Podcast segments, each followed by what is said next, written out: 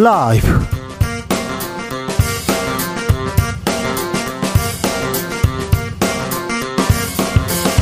2023년 5월 10일 수요일입니다. 안녕하십니까. 주진우입니다.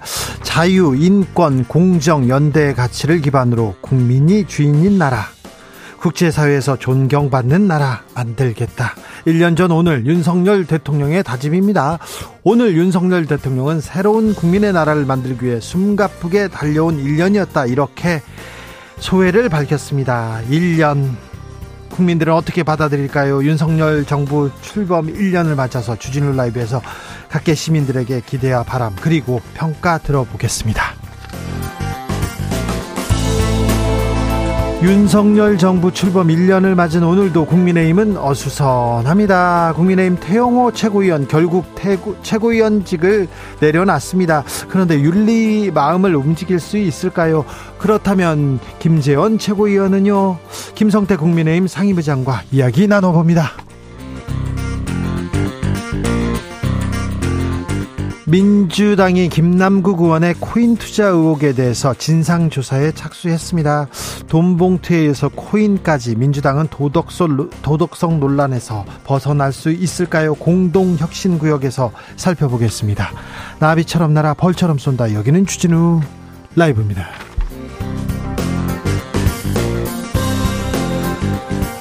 오늘도 자중차에 겸손하고 진정성 있게 여러분과 함께 하겠습니다. 1년입니다. 아직 1년이라고 벌써 1년이라고 기대, 우려, 교차하는 1년이 흘렀습니다. 여러분께서는 윤석열 대통령 어떻게 보고 계십니까? 어떤 평가 주시겠습니까? 아, 지난 1년간 내 삶은 어떻게 달라졌는지도 들어보겠습니다. 앞으로 4년은 이렇게 좀 해주세요. 잘 좀 해주세요. 이런 문자도 보내주십시오. 문자는 샵 9730, 짧은 문자 50원, 긴 문자는 100원이고요. 콩으로 보내시면 무료입니다. 그럼 주진우 라이브 시작하겠습니다.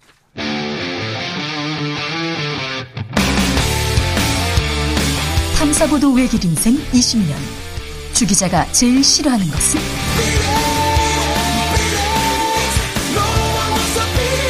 이 세상에서 비리와 부리가 사라지는 그날까지 오늘도 흔들림 없이 주진우 라이브와 함께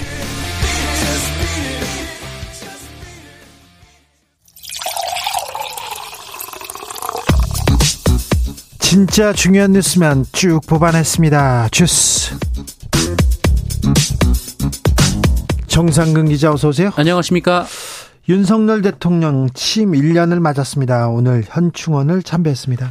네, 윤석열 대통령이 취임 1주년을 맞은 오늘 국립 서울 현충원을 참배했습니다. 윤석열 대통령은 방명록에 위대한 국민과 함께 자유와 혁신의 나라, 세계 평화와 번영에 책임 있게 기여하는 나라를 만들겠습니다라고 썼습니다. 어, 참배에는 국민의힘 김기현 대표, 윤재욱 원내대표 등 국민의힘 지도부와 어, 추경호 경제부총리를 비롯한 국무위원, 대통령실 참모진이 동행을 했습니다. 한편 앞서 윤석열 대통령은 SNS에 새로운 국민의 나라를 만들기 위해 숨가쁘게 달려온 1년이었다라며 앞으로도 국민만 바라보고 일하겠다라는 메시지를 남겼습니다. 앞으로도 국민만 바라보고 일하겠다. 1년입니다. 미국 국민들은 윤석열 대통령 좋아합니다. 일본 국민들도 윤석열 대통령 좋아합니다. 그런데 우리 국민들한테는 좋은 점수 받지 못하고 있다. 얻지 못하고 있다. 마음을 사지 못하고 있다는 거 명심하셔야 됩니다.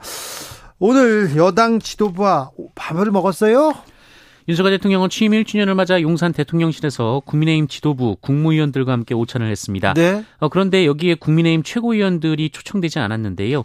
예, 언론에서는 윤리위원회 징계를 앞둔 태영호, 김재원 최고위원이 대통령실에 초청되는 그림을 만들지 않기 위해 아예 최고위원을 초청 명단에서 제외한 것이다라고 해석했습니다. 그래서 서운하다는 사람도 있어요. 어, 장해찬 최고위원은 오늘 SNS에 대통령 취임 1주년 행사에 최고위원들이 배제된 것은 이해할 수 없는 일이라면서 어, 최소한의 양해를 구하는 문자 문자나 전화 한 통이라도 있었으면 좋았을 것이라고 말했습니다. 8649님께서 윤 대통령 취임 1년 축하합니다. 물가 좀 잡아주시고 서민들 숨 좀 틀 수 있도록 복지 정책 부탁드립니다. 얘기합니다. 1년 동안 외교 안보에 신경 써서 어, 외교 안보가 본 궤도에 올라섰다 이렇게 어, 자평하고 있는데요. 네. 그런데 조금 뭐라고 해야 되나요? 어, 민생 경제 지표는 좀 좋지 않습니다. 수출 어려움이 있고요. 아, 서민들 더 어렵습니다. 기업 감세로 성장 주창했지만 아직 그 따뜻함이 서민들까지 오지 못했다는 것도 좀 새겨 주십시오. 국민의힘은 오늘도 시끄럽습니다. 태영호 최고위원 오늘 자진 사퇴했습니다. 네, 국민의힘 태영호 최고위원이 오늘 당 윤리위원회 징계를 앞두고 최고위원직에서 자진 사퇴했습니다. 예? 아, 태영호 최고위원은 윤석열 정부 출범 1년을 맞아 더 이상 당에 부담을 주고 싶지 않다라면서 어, 그동안의 모든 논란은 전적으로 본인의 책임이라고 밝혔습니다. 본적, 본, 본인의 책임이라면서 당과 대통령실한테 사과했더라고요. 국민한테도 좀 사과했어야 되는데 네, 태영호 최고위원은 백이종군하며 계속 윤석열 정부와 국민의힘 성공을 위해 분골쇄신하겠다라고 말했고요. 주어진 역사적 사명만을 생각하며 앞으로 뚜벅뚜벅 나아갈 것이라고 밝혔습니다. 그럼 최고위원을 어떻게 합니까? 네, 그 최고. 네, 최고위원은 이제 국민의힘의 당원 단계에 따라서 30일 이내에 전국위원회를 소집해서 후임 최고위원을 선출할 것으로 예상됩니다. 음, 태영호 위원은 그 징계를 앞두고 있습니다. 징계 수위는 어떻게 될지 아, 좀 궁금한데요. 그렇다면 김재원 최고위원은요? 네, 김재현 최고위원은 아직 아무 입장을 밝히지 않았습니다. 어제 언론과의 전화 통화에서는 자진 사퇴 문제와 관련해 들은 바 없는 이야기라고 밝혔고요. 오늘도 외부와의 접촉을 삼가고 있는 상황입니다. 윤석열 대통령 취임 1주년 이재명 민주당 대표는 홍준표 대구시장을 만났어요? 네, 홍준표 대구시장이 오늘 이재명 민주당 대표와 만난 자리에서 윤석열 정권의 대부분 정치를 잘 모르는 사람들이 대통령실에 있다라는 말을 했습니다. 어, 홍준표 시장은 이재명 대표님이 오셔서 드리는 말씀이라며 민주당이 도와주셔야 나라가 안정된다라고 말했습니다. 어, 이에 이재명 대표는 남의 당 이야기를 대놓고 하기가 그렇다라며 웃었습니다. 네, 대통령실에 정치를 잘 모르는 사람들이 있다. 네. 알겠습니다. 아, 한국과 일본은 아, 어떤 움직임이 있는 건가요? 지금 재계가 움직이기 시작했어요. 네, 한국의 이 전국 경제인 연합회 그리고 일본의 경제단체 연합회는 오늘 어, 한일 일한 미래 파트너십 기금의 공동 사업을 검토할 운영위원회와 어, 이에 대해 조언할 자문위원회를 구성하기로 합의했다라고 발표했습니다. 어, 운영위원회는 김병준 전경련 회장 직무대행과 도쿠라 마사카즈 게이다넨 회장이 위원장을 맡기로 했고요. 어, 기금을 통해 젊은 인재들의 교류를 촉진하고 산업 협력을 강화하기로 했습니다. 어, 기금 창설 계획은 한국 정부가 산하재단을 통해 일제강점기 강제징용 피해자들에게 판결금을 지급한다는 정부 해결책이 발표된 이후 공개된 바 있습니다. 그렇다면 강제동원 배상 책임이 있는 기업들, 전범 기업들이 여기에서 돈을 내는 겁니까? 어, 이에 대해서 뚜렷한 입장을 밝히지 않고 있습니다. 어, 일제강점기 강제동원 배상 소송의 피고인인 일본의 미쓰비시와 일본 제철 측은 기금의 구체적인 내용을 확인할 것이라면서 별도로 할 코멘트는 없다라는 입장을 밝혔습니다. 전범 기업들은 참여하지 않는 것 같군요. 지금은. 네. 음, 중국으로 수출하는 기업들의 걱정이 매우 큽니다. 네, 대한상공회의소가 대중국 수출기업 300개사를 대상으로 조사한 결과 응답 기업의 50.7%가 올해 들어 중국 수출 위축과 부진을 체감하고 있다라는 답변을 했습니다. 네. 어, 또한 수출 회복 시점으로는 가장 많은 40%가 2년에서 5년 후를 꼽았는데요.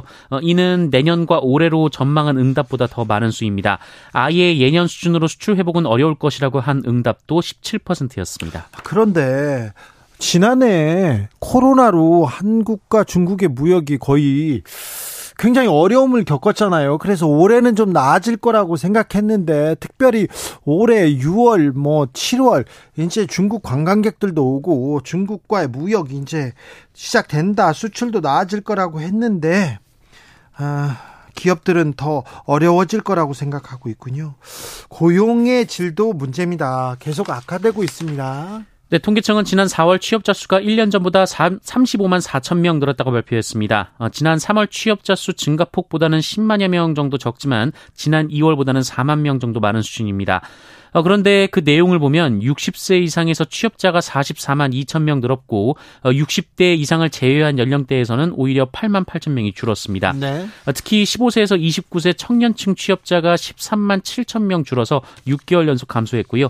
40대 취업자도 2만 2천 명 줄어서 10개월 연속 감소했습니다. 또한 업종별로는 제조업 취업자가 9만 7천여 명 줄어서 넉 달째 감소하고 있습니다. 어, 다만 정부는 고용 시장이 예상보다 선방하고 있다라고 평가했습니다. 어, 기획재정부는 소비, 관광 회복 등 양호한 내수 흐름에 따라 숙박, 음식업 등 이 대면 서비스업 고용이 강한 회복세를 보였고 서비스업 중심으로 취업자 수 증가를 견인하고 있다라고 분석했습니다. 숙박, 음식업이 조금 나아지고 있다고 하는데 중국 관광객이 왔으면 좋았을 텐데 이런 생각은 또 안 할 수가 없군요. 민주당에서는 코인 논란 벌인 김남국 의원에 대한 조사 벌이기로 했습니다. 네, 민주당은 오늘 가상자산 보유 논란에 휩싸인 김남국 의원에게 현재 보유 중인 가상자산을 매각할 것을 권유했습니다. 아울러 가상자산 보유 과정에 문제가 있는지를 규명할 자체 조사팀을 꾸려서 진상조사에 착수하기로 했습니다. 어, 민주당은 코인의 경우 이해하기 어려운 내용이 있는 만큼 필요하면 전문 지식을 가진 외부 전문가가 합류할 수 있다라고 전했습니다. 앞서 김남국 의원은 전문가가 포함된 당내 진상조사를 요청하며 당의 검증을 모두 수용할 것이라고 밝힌 바 있습니다. 예. 어, 그리고 민주당은 이와 별개로 가상자산을 공직자 재산 신고에 포함하는 방향으로 제도 개선을 추진하는 데 의견을 모았다고 밝혔습니다. 그런데요, 공직자들의 가상자산, 이거 재산이지 않습니까? 이거 큰 규모의 재산이에요. 그리고 음, 조금 돈을 숨기기도 좋은 구실이 되는데요. 이런 방법이 되는데 왜 이 내용은 공개되지 않습니까?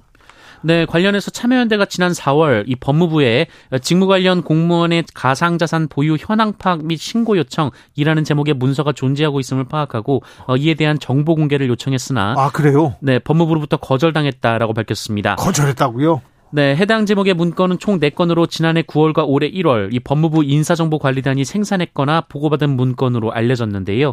이 법무부는 이 문서 공개 요구에 대해 개인정보 사항이 포함되어 있다라며 어, 공개될 경우 사생활의 비밀 또는 자유를 침해할 우려가 있다라고 밝혔다고 합니다. 네. 어, 이에 참여연대는 민주당 김남국 의원은 물론이고 직무 관련성에 있는 기관 소속 공직자들이 가상자산 보유 관리 내역을 즉각 공개해야 한다라고 촉구했습니다. 법무부에서 뭐라고 합니까? 네, 법무부가 오늘 관련해 입장을 밝혔는데요. 이 한동훈 장관을 비롯한 소속 공무원들이 가상자산을 보유하고 있지 않다라고 밝혔습니다.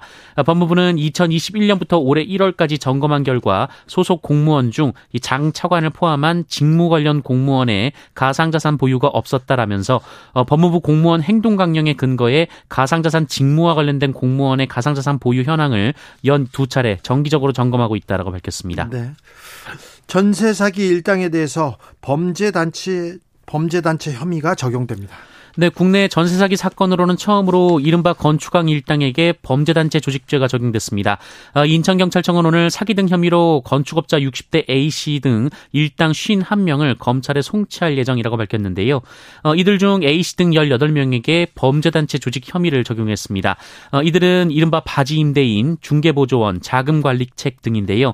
어, 사기죄 법정형은 징역 10년 이하이나 두 건 이상의 사기를 저질렀다면 이 법정 최고형에서 최대 2분의 1까지 1년까지 형을 더할 수가 있게 됩니다. 네. 어, 그럼 A 씨는 최대 징역 15년까지 선고를 받을 수가 있는데요. 이 만약 범죄단체 조직죄가 법원에서 유죄로 인정된다면 이 A 씨의 최고 형량은 늘지 않지만 나머지 공범 17명이 같은 처벌을 받게 됩니다. 한편 이들은 2021년 3월부터 지난해 7월까지 인천시 미추홀구 일대 아파트와 빌라 등 공동주택 533채의 전세보증금 430억 원을 세입자들로부터 받아 가로챈 혐의 등을 받고 있습니다. 앞서 이들은 지난 3월 125억 원의 전세 사기 혐의로 기소된 바 있는데요. 어, 여기에 범죄 피해 액수가 더 늘었습니다. 오늘부터 단체 채팅방에서 몰래 나갈 수 있습니다. 네, 카카오는 오늘 카카오톡 업데이트를 통해서 이 채팅방 조용히 나가기 기능을 추가했다고 밝혔습니다. 예, 카카오톡을 최신 버전으로 업데이트한 이용자는 어, 실험실 메뉴에서 조용히 나가기 옵션을 선택을 할 수가 있게 되고요. 이 옵션을 선택하면 그룹 채팅방을 나가더라도 뭐 누가 나갔습니다 이런 문구가 표시가 되지 않는다라고 합니다. 네. 어, 다만 이번 기능 업데이트는 점진적으로 배포되기 때문에 이용자에 따라서 업데이트 가능 여부가 시차가 있을 수 있다고 카카오 측은 설명했습니다. 네. 어, 아울러 친구 목록에 없는 이용자가 그룹 채팅방에 초대하는 경우 수락 여부를 확인하는 기능도 업데이트 중이라고 밝혔습니다. 네. 한편 마이크로소프트가 어제 발표한 보고서에 따르면 이 직장인들은 평균 업무 시간의 57%를 어, 단체 채팅이나 화상회의, 이메일 등 소통 업무에 사용하고 있다라고 나왔습니다. 어, 이는 43%의 문서 작성 등 창작 업무보다 높은 비율입니다. 어, 재밌네요. 네. 그리고 5.18 사관 전우원 씨한테 이순자 씨가 할머니죠. 할머니가 주제 넘 밖에 할아버지 얼굴에 먹칠을 하지 마라 이렇게 문자를 보냈는데 그 내용이 공개돼서 화제인데 그 내용은 음, 나중에 저희가 말씀드리겠습니다. 주스 정상근 기자 함께 했습니다. 감사합니다. 고맙습니다. 자, 벌써 1년 아직도 1년이라고요. 아, 1년 어떻게 보내셨는지 대통령한테 전할 말씀 있는지 보내주세요. 얘기했습니다. 5526님, 대통령님께 꼭 전하고 싶은 말이 있습니다. 대통령님, 살려주세요. 이러다 죽습니다. 서민들 너무 살기 힘들어요. 얘기합니다. 금융위기가, 경제위기가 온다고 합니다. 어, 작년에 비해서 저는 수입이 반토막 났어요. 그런 사람들 너무 많습니다. 근데 서민들 민생 챙기는 거, 경제 챙기는 모습을 보여주지 않습니다. 정부 여당 그리고 민주당 정치권 말입니다. 4292님 사회 양극화가 더욱더 심화되고 있습니다. 여야 협치하고 대화하면서 사회 양극화를 해결해 주십시오. 꼭 해결해야 할 문제입니다. 서민들 삶 살기 어렵습니다. 그러니까 여야 협치하고 정치로 나가야 되는데 여야가 싸우는 바람에 민생 법안, 경제 법안 없어요. 그래서 돈 있는 사람들, 힘 있는 사람들은 상관없는데 서민들만 살기 어렵습니다. 7898님 중학생 아이를 둔 부모입니다. 2025년 아, 고교 학점제 전면 시행한다고 합니다. 새롭게 바뀌는 교육 정책도 어떻게 적응해야 할지 사교육 없이 아이들의 꿈을 이룰 수 있는 나라 부탁드리겠습니다. 얘기하셨고요. 7718님 정치가 실종됐습니다. 여야 서로 자기들이 옳다고 하면서 대립만 하는 1년 동안 국민들은 없었어요. 제발 남은 임기 동안 정치가 살아있고 국회의원들이 국민을 위한 정치를 하게 해 주십시오. 얘기하는데 계속해서 어, 국민들이 정치를 걱정하는 정치인들을 걱정해야 하는 그런 세상에서 살고 있는 것 같습니다. 7489님, 대통령님 남은 4년 동안 국민과 좀 자주자주 소통해 주세요. 얘기하셨고요.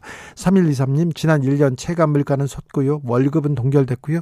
삶은 더 팍팍해진 것 같습니다. 남은 임기에는 야당과 협치해서 서민들 주머니 좀 채울 수 있는 그런 정책 좀 펴주시길 부탁드리겠습니다. 얘기합니다. 8111님께서는 역사 바로 세우기는 정부가 적극적으로 강력하게 추진해야 합니다. 역사는 반복됩니다. 국민의 자존심을 세워주세요. 얘기하셨습니다. 교통정보센터 다녀오겠습니다. 정현정 씨.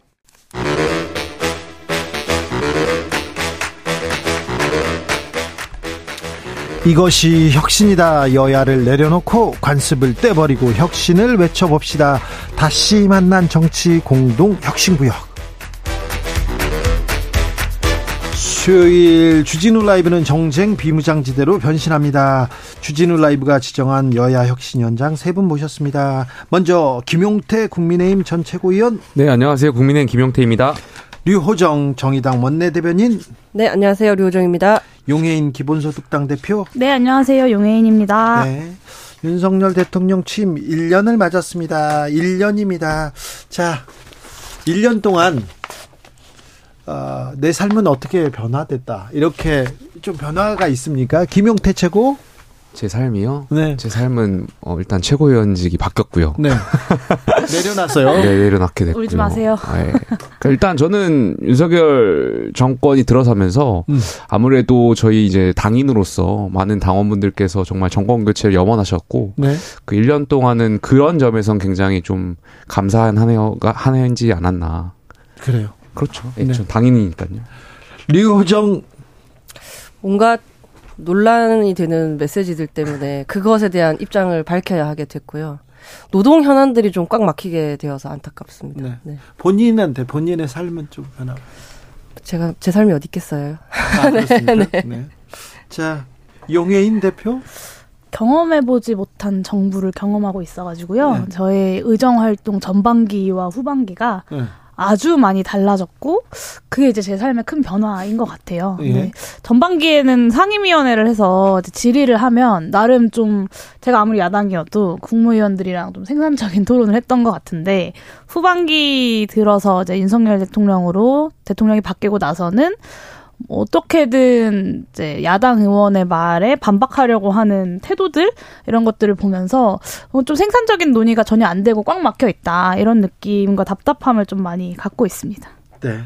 가장 인상적인 순간이 있습니까? 김용태 최고? 아무래도 이제 저희가 국민의힘이 지향하는 게 안보라든지 이런 게 중요하다 보니까 네. 지난 서해 수호의 날 때 대통령께서 천안함 용사 그, 그 서해 수호의 용사 그 55분을 직접 호명한 것 그때 좀 그래도 거기 그날은 굉장히 감동적이었던 것 같아요. 아 그랬어요. 아무래도 국가와 국민을 위해 선신하신 분들에 대한 예우 네. 이거는 뭐 진보와 보수의 문제가 아니니까요. 네. 그 점에서 굉장히 좀 기억 남는 것 네. 같습니다.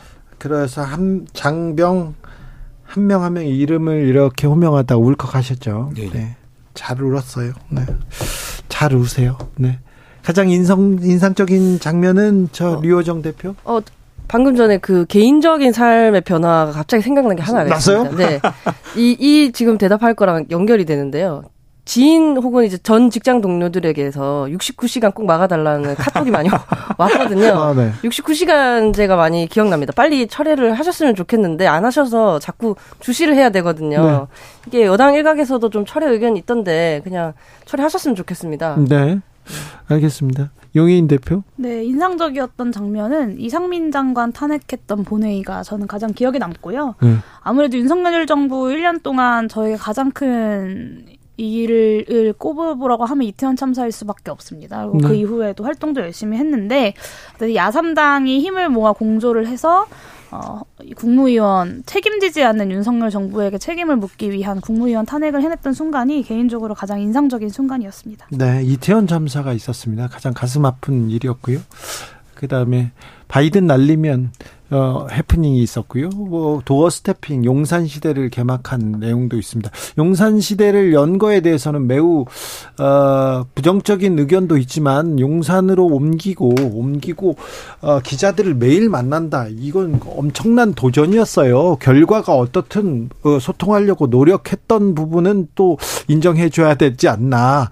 그런데 그 이후에 이후에 지금 어, 네. 아예, 아예 한국 기자들, 그냥 국내 기자들은 아예 안 만나고 있는 것 같습니다. 조선일보 인터뷰 이외에는 지금 아, 좀 소통이 부족하지 않나 이런 얘기는 계속 있어요. 그때 제가 이제 최고위원 할 때 대통령하고 이제 오찬을 했던 적이 있었어요. 예. 근데 그때만 하더라도 이제 출국인 문답이 굉장히 활발하게 이루어질 때고 물론 그때도 이제 여, 여당 일각에서는 굳이 대통령께서 이제 매일매일 네네. 하시는 것이 과연 정치적으로 파장이 이를 수 있기 때문에 부담이 된다는 부담이 된다는 있었죠. 일이 있었을 텐데 그때 대통령께서 굉장히 긍정적으로 말씀하셨었고 네.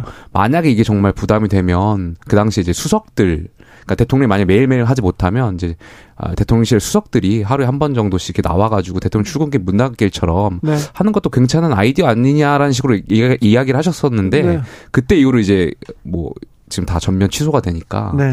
이러한 점은 좀 아쉬운 것 같습니다. 네, 국민과 소통하려고 노력했다. 여기까지는 또 봐야 될 것 같습니다. 그 이후에는 외교 안보 얘기가 계속 얘기 나왔어요. 정상회담 숨바, 숨가쁘게 계속 진행됐었는데, 음, 자, 임기 이제 4년 남았는데 어떤 문제부터 이렇게 해결해야 될까요? 자, 외교 안보에 대해서 중점을 뒀다. 거기까지는 인정하더라도 그러면요. 저 민생은요. 경제는요. 여기에는 높은 점수를 줄 수가 없습니다. 세계 경제 여파다 이렇게 얘기하고 코로나 여파다고 얘기하는데 우리 코로나 코로나 때도 괜찮았거든요. 그래서 국민들이 이제는 이제 전 정권 탓하지 말고 민생 챙겨달라, 경제 챙겨달라고 얘기합니다. 자, 4년 남았는데 뭘 어찌 해야 될까요? 과제부터 짚어보겠습니다. 류호정. 우선 그 방금 말씀하신 부분에 대해서 인간이라면 사실 잘한 건 내 탓이고 못한 건 남 탓이라고 하고 싶은 건 뭐 인간이라면 그럴 수 있다고 생각하는데 이 정부는 그게 너무 심한 것 같아요. 그래요? 거의 모든 비판을 전 정부 탓이나 뭐 가짜 뉴스 탓이나 이런 걸로 돌리고 있는데 우선 아, 향후 4년 동안은 네. 이런 태도부터 좀 내려놓으셔야 하지 않을까. 그 그건 맞아요. 이게 이제 대통령에게 국민들께서 그 5년간 국가를 운영할 권한을 위임한다라는 게 전 정부의 실정이 있다면 그것도 잘 해결해서 국민의 삶을 평안하게 하라라는 그런 뜻도 있지 않겠습니까? 정권 심판, 정권 교체가 다른 그런 뜻 아닙니까? 그렇죠. 근데 이제 4년이나 아직도 남았기 때문에 좀 어, 생각이 다른 사람들을 또 만나시고 그렇게 해서 좋은 정책들을 어, 국민적 합의를 통해서 좀 통과시키는 그런 모습들도 좀 보여주셨으면 좋겠습니다. 국민만 바라보고 일하겠다라고 하셨지만 바라보고 일했는지 바라보고 말 그냥 말만 하신 것 같은데 통보 국민을 바라보고 통보하신 것 같거든요. 예. 좀더 네. 적극적인 자세로 소통해 주시면 좋겠습니다. 네, 이 진보와 보수 그리고 뭐 좌파와 우, 우파를 막론하고 부정할 수 없는 우리 사회의 가치들이 있지 않습니까? 민주주의, 자유, 인권 뭐 이런 것들인데요. 지난 1년을 돌이켜 보면 이 공공선으로 우리 사회가 합의해 왔던 모든 것들이 퇴행하는 시간이었다라고 생각하고 공정과 상식은 커녕 공감과 양심이 패배한 1년이었다라고 평가를 합니다. 그래서 앞으로 4년의 과제는요, 뭐 윤석열 정부에게 큰 걸 기대하기는 사실 어렵고, 이 대담한 무능, 그러니까 고독한 승부사인 것처럼 혼자 주권을 가지고 도박을 하고 있는 지금 이 윤석열 정부의 대담한 무능을, 어, 이 막아내는 데에 4년의 과제가 있지 않을까라고 생각합니다. 그래서 야당이 야당들이 당리당랑 내려놓고 개혁 드라이브에 힘을 모아야 된다라고 생각합니다. 김용태 저는 대화를 이제 본격적으로 하셔야 된다라고 생각해요. 네. 0.7% 포인트 차라는 그 숫자가 주는 함의가 저는 굉장히 크다라고 생각하고 약간 민주당과의 대화 지금 정부를 비판하시는 용해인 의원 야당 의원이지만 대통령께서도 만나셔가지고 그러니까 어떤 뭐 저녁 자리라든지 뭐 식사 자리라든지 이런 걸 통해서 허심탄회 이야기할 수 있는 거잖아요. 그러니까 정부 어떤 국민을 위한 일에는 뭐 여야가 가릴 것이 없을 거라고 생각되고요. 제가 이제 뭐 방송 끝나면 여기 두 분의 의원분들이나 아니면 다른 민주당 패널 분들하고 뭐 식사를 해요. 근데 식사를 하는데 기자분들이나 이런 분들이 굉장히 의아해 하더라고요. 왜 민주당 패널하고 점심을 먹고 저녁 먹냐. 아니 뭐 할 수 있는 거잖아요. 그리고 적이 서로 아니에요. 그러니까 적이 아니고 서로 생각하는 게 다른 부분은 또 채워 나갈 수 있는 거고. 그 얘기를 더 많이 들어야 됩니다. 그, 생각이 다른 그러니까 거를. 우리 정치 풍토가 네. 왜 민주당하고 점심을 먹고 저녁을 먹고 이렇게 되묻는 분들이 많아가지고 네. 그러니까 저는 대통령께서 이제 남은 4년 동안은 야당 의원들과 좀 어, 식사도 하시고 좀 네. 이렇게 이야기를 하실 수 있는 공간을 마련해야 된다라고 생각합니다. 5458님께서 1년 동안 과거만 집착했어요. 남은 4년은 미래를 좀 챙겨주세요. 남 탓은 이제 그만하시고요. 안덕환님께서 윤 대통령에게 아쉬운 소리 많이 하는데 야당 정치인들도 잘한 거 없, 하나 없었다는 거 좀 아시죠? 이렇게 지적합니다. 어, 5839님 국민의힘에게 좀 묻고 싶어요. 1년 됐어요. 서민정책 한 가지만 말해보 말해 보세요. 주 기자님 좀 물어보세요. 그런데 자 윤석열 정부 서민 정책, 민생 민생 정책 없다고 얘기하는데 있습니까? 뭐 저는 청년 정책, 주거 정책 관련해서도 굉장히 가점 청약 가점제라든지 이런 걸 계산하게 나가고 있고 뭐 과거에는 이제 청, 가점제에 있어서 어 뭐 1인 가구가 좀 소외되는 점이 있었는데 이러한 것들 좀 넓혀가는 측면이 있다는 점을 좀 이해해 줬으면 좋겠습니다. 류정 의원 서민 정책 기억 납니까? 저는 이제 이런 이야기를 들으면 또 화가 나면서 작년이 떠오르거든요. 왜요? 종부세로 5조 원 삭감되고 종부세 통과가 돼서 대신에 공공임대주택 예산이 5조 그만큼 줄었던 그 기억을 떠올립니다. 분발하셨으면 좋겠습니다. 용해인 대표? 생각나는 거 있죠. 밥 한 공기 다 먹기 운동. 네. 이게 집권 여당의 수, 수석 최고위원인가요? 네, 어쨌든 집권 여당의 민생 경제 네, 민생 경제 TF 장이 할 말인가 싶은 생각이 들죠. 지금 집권 여당이 얼마나 지독한 아마추어리즘에 어, 빠져 있는가를 좀 잘 어, 상징적으로 들여다볼 수 있는 순간이었다고 생각하고요. 양곡관리법 반대하실 수 있는데 그 대안이 최소한 밥 한 공기 더 먹기 운동 같은 아마추어리즘은 아니었으면 좋겠습니다. 네. 대통령실의 정치를 모르는 사람들만 있어서 오늘 저 어, 홍준표 대구시장이 한 말입니다. 대통령은 정치의 경험이 없습니다. 그리고 또 어, 대통령실에도 정치적인 그 경험이 밀천한 사람들이 많다 이런 지적도 있어요. 그런데 국민의힘이 좀 도와줘야 되는데 1년 동안 국민의힘 계속해서 뭘 했는지 모르겠습니다. 계속 논란에 논란 이어갑니다. 태영호 최고위원 결국 사퇴했어요. 예. 네. 그리고 김재원 최고위원은 어떻게 되는 겁니까? 또 윤리위는 어떻게 되는 겁니까? 글쎄요, 저는 뭐 이것을 보면서 이게 제 수의 딜레마를 보는 것 같아요. 그러니까 김재원 최고랑 태용호 최고 윤리위에 올려놓고 이게 어떻게 보면은 윤리위를 밀었잖아요. 네. 이러면서 자진 사퇴 압박한 것 같아요. 압박한 것 같은데 네. 두 분이 정말 제수의 딜레마처럼 둘 다 사퇴하면은 양형을 좀 깎아줄 것처럼 네. 이제 말씀도 하시고 오늘 또 한 윤리위원께서 이제 태영 의원의 자진 사퇴 책임지는 모습을 보고 윤리위 징계에 반영할 것처럼 말씀하셨거든요. 네. 그렇기 때문에 저는 일각에서 정말 그 저희가 전당대회 할 때 많은 최고위원 후보분들이 윤석열 정부가 일할 수 있게 만들어주겠다라고 했는데 그렇게 말씀하셨던 대다수의 최고위원분들이 지금 오히려 정부를 발목 잡고 있는 것 같아가지고 글쎄요. 그리고 오히려 그분들이 내부 총질하고 있지 않았나. 네. 네. 그런 생각을 해봅니다. 내부 총질 정도가 아니라 이거는 진내 폭격이었던 것 같아가지고. 네. 네. 용해인? 네. 정확히 임기 시작하고 두 달 만에 사퇴하셨습니다. 3월 9일이었죠. 그때 대통령 선거 1년을 맞아서 처음으로 최고위원회를 하면서 기세 등등했던 모습이 기억에 나는데 정확히 두 달 만에 이제 최고위원 사퇴를 하셨고요. 뭐 저는 이 결과는 다른 게 아니라고 생각합니다. 윤석열 대통령의 노골적인 당무 개입의 결과이고 정강훈 목사가 이제 예수님도 나한테 까불면 죽어라고 했던 것처럼 윤석열 대통령이 당을 꽉 쥐고 공천권을 사실상 행사하겠다라는 의지가 어, 결국엔 이런 결과까지 파국까지 이어진 거라고 보고 태영호 의원의 오늘 사과도 보면 좀 국민을 향한 게 아니라 윤석열 대통령을 향한 것 같다. 대통령실한테만 이렇게 네. 사과를 하는 것 같아서 국민 네. 국민들 상 처받은 국민들한테는 왜 얘기를 안 하는 건가 그런 생각해요. 그렇습니다. 그래서 저는 이 부분을 반드시 꼭 지적을 해야 된다고 네, 생각을 했고요. 제가 조금만 아, 더 네. 말씀드릴게요.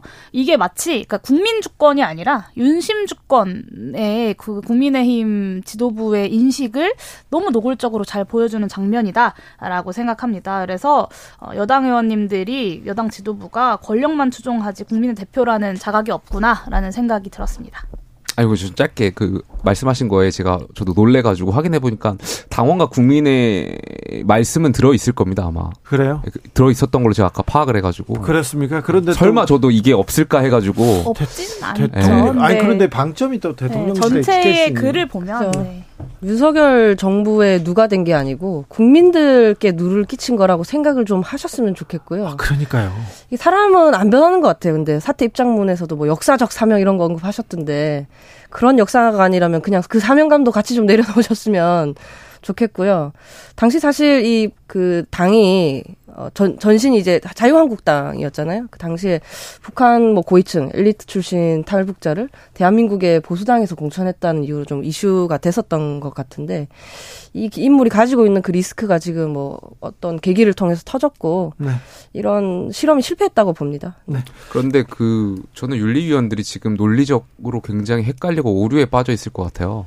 그러니까 지금 최고위원 저희 전당대회 때 당심을 얻어서 당원들의 마음을 대변하는 분을 최고위원을 모시겠다고 해서 전당대회 를 당심 100%로 바꿨잖아요. 네. 근데 대형 의원의 발언이 저희 당 당원분들 말씀으로는 전혀 잘못된 게 아니다라고 말씀하신 분들도 많고. 그러니까요. 그러니까 어, 아마 또 지지자들한테 또 응원을 받았어요. 그러니까, 그러니까 이게 윤리위가 민심에 위반돼서 징계한다는 것 자체가 이제 음. 그러니까 당심을 대변하는 최고위원들이 민심에 위반돼서 징계한다. 그게 과연 이제 논리적으로 이제 아마 오류에 빠질 것 같습니다. 네.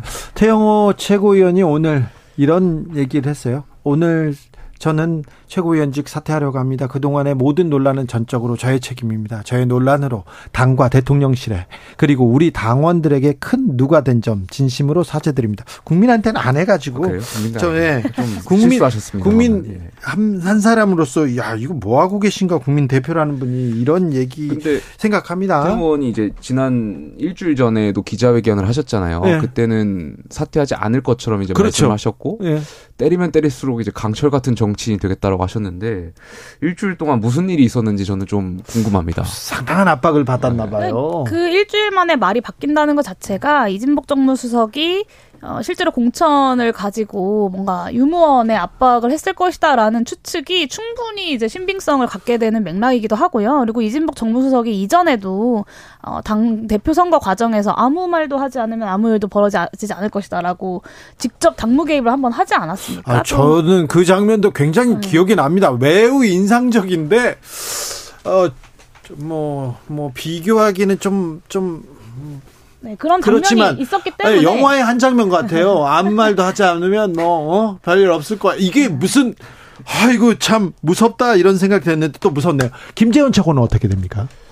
네, 저는 태영호 최고위원이 이제 오늘 용산과의 어떤 교감이 없었다라고 본인께서 이제 직접 말씀하셨잖아요. 교감 없다는 게 그 얘기를 하는 게 또 교감 있어 보이잖아요. 지난 최고위원 과정에서 이제 사퇴를 했었던 최고위원들을 봐왔잖아요. 네. 그때 어, 사퇴하는 그 결심을 하게 한 하루 이틀 사이에 그 비공개 최고위에서 많은 최고위원들이 용산의 의중을 찾기 바빴거든요. 아, 네. 아, 용산의 뜻이 우리가 권한대행 체제를 유지하는 것이냐, 사퇴를 하는 것이냐, 최고위원들끼리 엄청 이제 해석의 영역이었었는데 결과적으로 이제 사퇴를 하신 거잖아요. 저는 사퇴를 안 했지만 그러니까 아마도 김지어 뭐 태영 의원도 아마도 용산과의 교감이 있지 않았겠냐 어떤 간접적으로도 윤심을 확인하려고 하는 그런 절차가 있었을 거고 그렇다면 최고위원을 내려놓을 때 모종의 아마 뭔가 약속받지 않았을까. 그렇죠. 그러니까 그게 상식적으로 이제 생각해 볼 부분인데 그렇다면 김재원 최고위원한테도 이제 비슷한 경우가 있겠죠. 만약 그게 맞다면.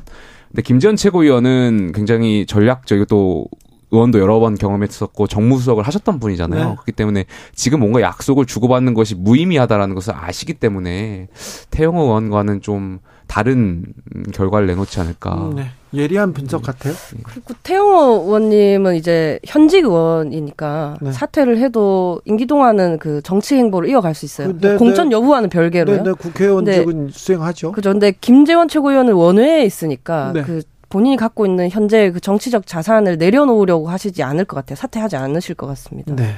근데 이게 네. 국민의힘이 계속 어떤 문제를 해결하는 방식이 사실 이렇거든요. 그러니까 뭔가 사고를 쳐요. 그러면 윤심을 막 살펴요. 윤심을 막 살피고 사퇴하고 잘라내고. 근데 이게 이전에 이제 이준석 대표 때도 그랬고 권성동 원내대표도 마찬가지고 이번에 태용호 최고와 그 김재원 최고까지도 마찬가지의 모습들을 보여주고 있는데 어, 그런 의미에서 앞으로도 계속 이런 문제가 발생할 것이라고 충분히 예측이 가능한데 과연 네. 김기현 지도부라는 윤심 지도부가 지속이 가능한가에 대한 네, 우려도 듭니다. 그렇다면 여기서 민주당으로 가겠습니다. 그럼 민주당은 어떻게 김남국 코인 문제를 이 논란을 어떻게 해결할 수 있을까요? 어떻게 보십니까? 청년들은 코인을 한다면서요?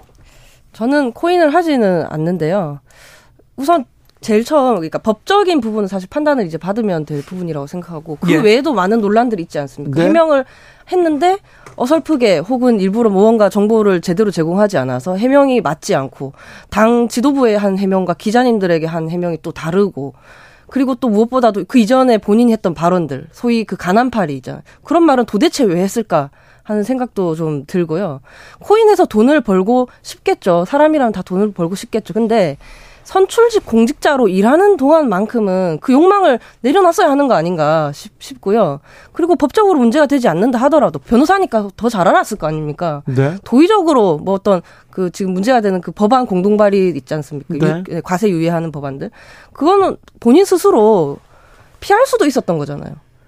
근데 지금 재산 신고할 때마다 금액까지 맞춰 오면 오셨던 것 같은데 본인이 잘한 상황도 아니면서 사과도 제대로 뭐 하지 않다가 뭐 어, 억지로 사과하는 것 같고 네. 뭐 예찬이 준석이 하면서 또 그렇게 반말하시고 태도가 영 네, 정말 실망스럽습니다. 용해인 대표? 네, 빠른 사태 파악과 수습 그리고 국민 눈높이에 맞는 대응 이게 기본 아니겠습니까? 우리가 최소한 이 정부 여당의 어떤 말도 안 되는 행태를 비판하면서 윤석열 정부 여당과는 다른 태도를 보여야 하지 않나라는 생각을 하는데 네. 민주당이 이번에도 좀 결단을 하지 못하고 우왕좌왕하고 있다라는 생각을 합니다.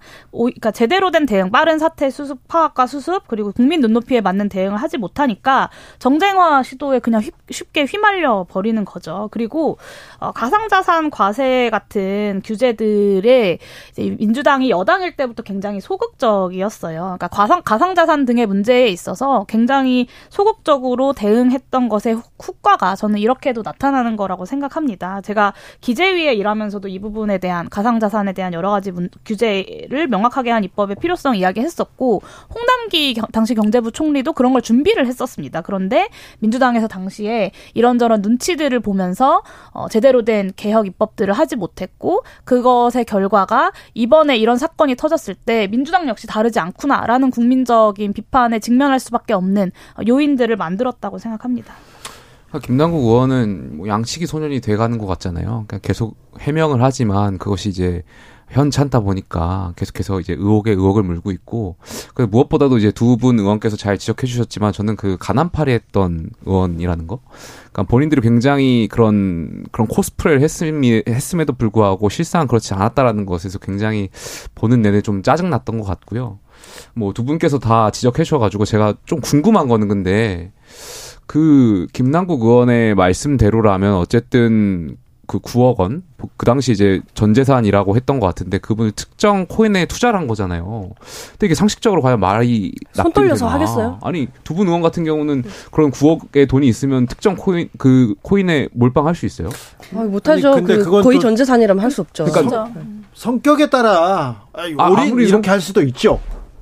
아무리 성격이 물론 저도 이제 그런 성격인데 네. 굉장히 좀 리스크를 감수하고 어, 뭐 그런 스타일의 성격인데 그럼에도 불구하고 내 전 재산을 특정 코인에 이렇게 투자를 한다? 이거는 결과적으로 공, 공직자 국회의원을 하는 동안 특정 정보를 취득해가지고 혹시 어떤 투자에 개인 증, 재산 증식에 불린 것 아니냐라는 국민적 의심이 있을 수밖에 없고 그러니까 전반적으로 지금 해명이 불투명하다 보니까 계속해서 저는 여기에 대해서 국민들께서 짜증이나 이런 것이 더 늘 것 같아요. 저 저도 이제 100만 원도 투자를 못하는 사람이긴 한데 저그 이런 투자 문제에 있어서만큼은 진짜 소심해가지고 근데 제가 국회에 있으면서 느낀 건 여당과 그러니까 거대 정당에 있는 모든 분들이 충분히 그럴 법하다고 생각하셨던 것 같아요. 그래요? 제가 기재위에 있으면서 그러니까 한 종목을 3억 이상 가지고 있는 사람들에 대한 이제 과세 유예를 해주는 문제를 다루는데 아니, 상식적으로 뭐 무슨 개미 투자자들이 전 재산을 한 종목에 몰빵을 하냐 그건 불가능한 일이다라고 제가 기재위에서 정말 많이 얘기했는데 국민의힘도 그렇고 민주당도 그렇고 그럴 수 있다 그리고 그런 사람들이 많다라고 정말 많이들 얘기하셨어요. 그래서 정치권에 있는 분들 그리고 거대 정당에 계신 분들한테는 이상하지 않은 일인 것 같습니다. 되게 이상하죠. 정 국회에서 그 국회의원들이 만나는 사람들이 굉장히 고급 정보, 많은 정보를 가지고 있는 사람들이잖아요. 그래서 그렇게 생각할 수도 있겠다. 국민들과는 좀 동떨어진 생각을 할 수 있겠다. 그런 생각이 듭니다. 민주당에서는 음, 가상자산 매각해라. 그리고 신속하게 진상 조사하겠다. 외부 전문가도 다 어, 포함해서 철저하게 하겠다. 이런 입장인데요. 그런데요, 김남국 의원의 코인 투자 이게 음, 법적으로 아직 어떤 문제가 있는지는 아직은 밝혀지지 않았습니다. 법적으로는 따져봐야 되겠는데. 아, 정서법에는 걸리는 것 같아요. 특별히 민주당은 돈봉투 의혹도 그렇고, 돈봉투 의혹 나왔을 때 우리만 그랬냐. 이거 다 저쪽에서도 그런 거 뭐 다른 당은 안 했냐 이 얘기를 하고 그 다음에 이거 검찰이 표적으로 우리만 잡으려고 하는 거 아니냐 이 얘기했어요. 이번 코인에서도 마찬가지입니다. 그런데 국민들은 이렇게 얘기하는 거에 대해서 더 도덕적인 척 하던 민주당 위선적이다 이렇게 보는 것 같아요. 거기 정서법에 딱 걸린 것 같습니다. 네, 그 법적인 해결만 할 거면 정치를 왜 합니까? 그냥 사법부 판단만 받고 이제 국가가 운영이 되면 되는데 정치라는 영역은 저는 법 이전에 존재하는 영역이라고 생각합니다. 그래서 네. 사실 이제 그 돈봉투 의혹 관련돼서도 제가 관련자들의 공천 배제 같은 거를 빠르게 선언해야 된다 뭐 이런 얘기를 했었는데 그것도 유무죄 여부를 떠나서 국민 눈높이에 맞는 신뢰를 회복하기 위한 노력을 정당이기 때문에 할 수 있는 거다라고 말씀을 드렸던 건데요. 이 사안도 마찬가지라고 생각합니다. 그러니까 법적인 책임을 떠나서 국민 눈높이에 맞는 그리고 국민의 신뢰를 회복하기 위한 정치적인 결단을 정치 결사체인 정당은 충분히 할 수 있고 또 해야 한다라는 말씀을 좀 드리고 싶습니다. 아, 전 뭐, 민주당이 그러한 부분에 있어서 대처 능력이 있어서 굉장히 수준이 낮은 거라고 생각해요. 보통, 지난번에도 이 자리에서 말씀드렸던 것 같은데, 우리가 그, 초등학생을 이렇게 지적하잖아요. 뭐, 훈육을 할 때. 그럼 초등학생들이 보통, 이렇게 수긍하는 초등학생들도 있지만, 대부분의 초등학생들은, 아, 옆짝꿍도 그랬는데요. 왜 저만 가지고 그러세요? 이러잖아요. 그러니까 민주당의 태도가 딱 그 정도 수준인 것 같아요. 그래서 정말 민주당이 과거의 민주당의 그런 가치라든지 과거의 그 김대중 노무현 대통령 때 그 민주당이 갖고 있었던 그러한 어떤 과거의 영광을 다시 되찾으려면 지금의 민주당으로는 어, 안 된다라고 생각하고 굉장히 큰 혁신이 있어야 된다라고 생각합니다. 그렇죠. 그 위선에 대한 지적이 있었고 그러지 않겠다라는 태도로 이제 일을 했어야 하는데 초기에 이제 김남국 의원이 대처를 매우 잘못하신 게 더욱 사태를 키운 것 같고요. 사실 파, 저는 이제 와서 판들 그것이 또 무슨 의미가 하는 생, 있는가 하는 생각도 조금은 합니다. 왜냐하면 재산 신고에 금액까지 맞춰가면서 누락시킨 이유, 내부자 정보 말씀하신 내부자 정보 의혹 이런 것들은 판다고 또 해결되는 문제는 아니기 때문이죠. 아마 김남국 의원이 양자택일을 하셔야 될 거예요. 정치냐 돈이냐. 돈을 선택 하신다면 돈 아깝게 느껴지시면 그냥 정치를 안 하셔야죠. 투자자를 그냥 하고 살아가셔야 한다고 생각합니다. 그런데 네. 민주당 입장에서는요. 검찰이 어 민주당만 잡는 것 같아. 계속해서 편파적으로 여기만 수사만 하고 있어. 그렇게 생각할 수 있잖아요. 그러니까 그렇게 생각한다는 것 자체가 좀 잘못됐다는 생각인 거죠. 그러니까 뭔가 문제가 생겼으면 여기에 대해서 반성하고 뭐 해야 되는데 사실 뭐 돈봉투 관련해서도 결국 이게 누가 흘렸냐 이 출처를 계속 쫓는 거잖아요. 그러니까 이런 것은 저는 문제 해결의 본질이 아니라고 생각해요. 그러니까 무엇이 문제인지를 제대로 파악하는 것이 정당이 혁신하는 데에서 나아가는 길이지. 네. 이것을 뭐 왜 우리만 가지고 그래 이런 식으로 접근하면 끝이 없을 것 같습니다. 근데 민주당은 무슨 문제가 있으면 탈당도 하고 사과도 하고 그러는데 국민의힘에서는 그런 것도 없잖아요.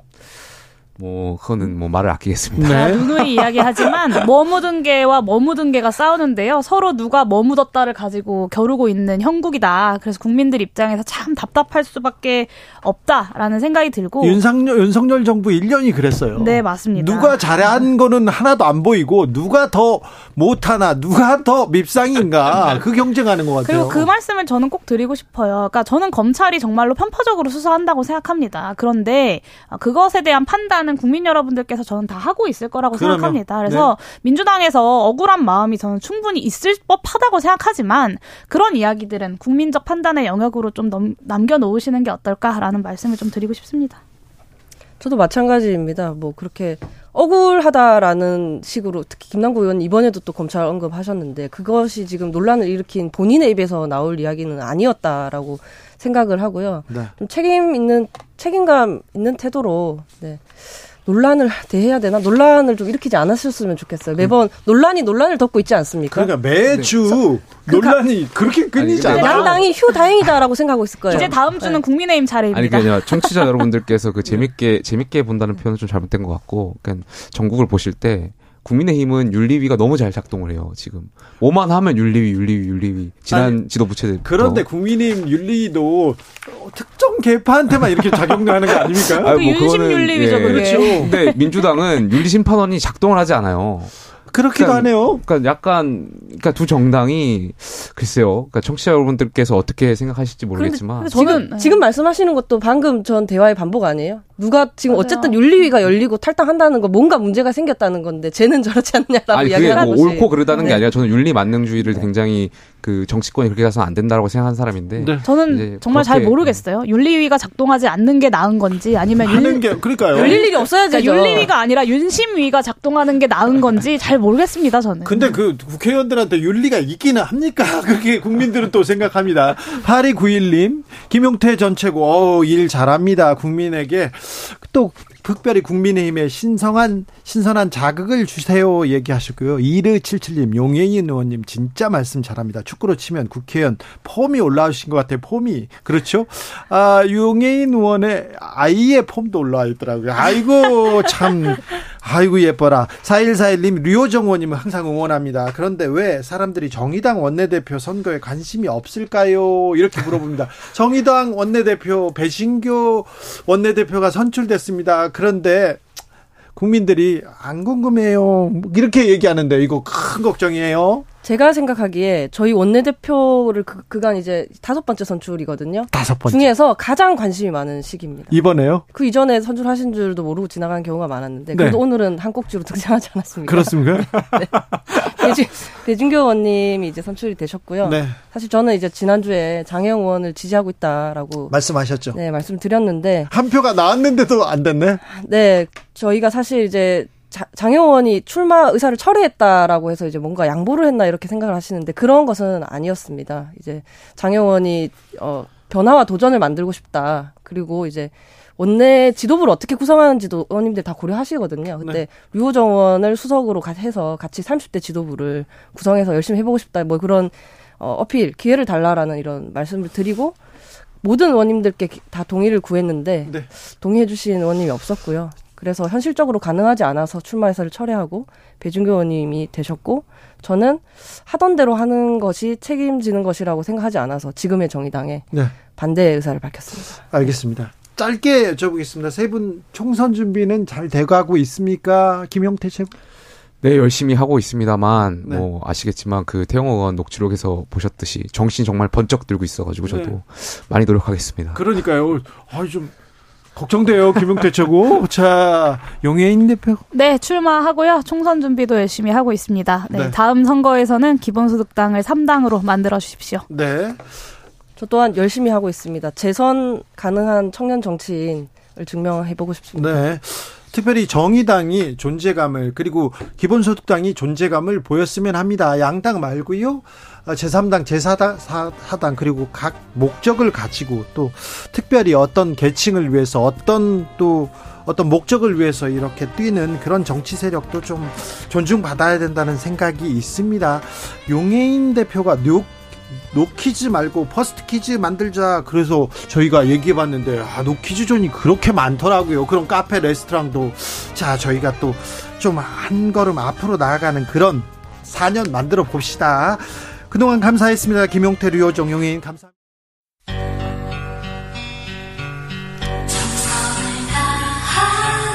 정성을 다하는 국민의 방송 KBS 주진우 라이브 그냥 그렇다고요.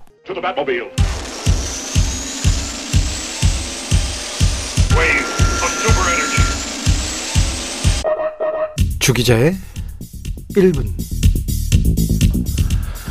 나라를 지켜야지 댓글 공작하는 것이 군인인가? 북한이 얼마나 우습게 보겠는가? 군의 정치 개입 그 자체가 쿠데타다. 문재인 정부 출범 1년차 윤석열 서울중앙지검장의 말입니다.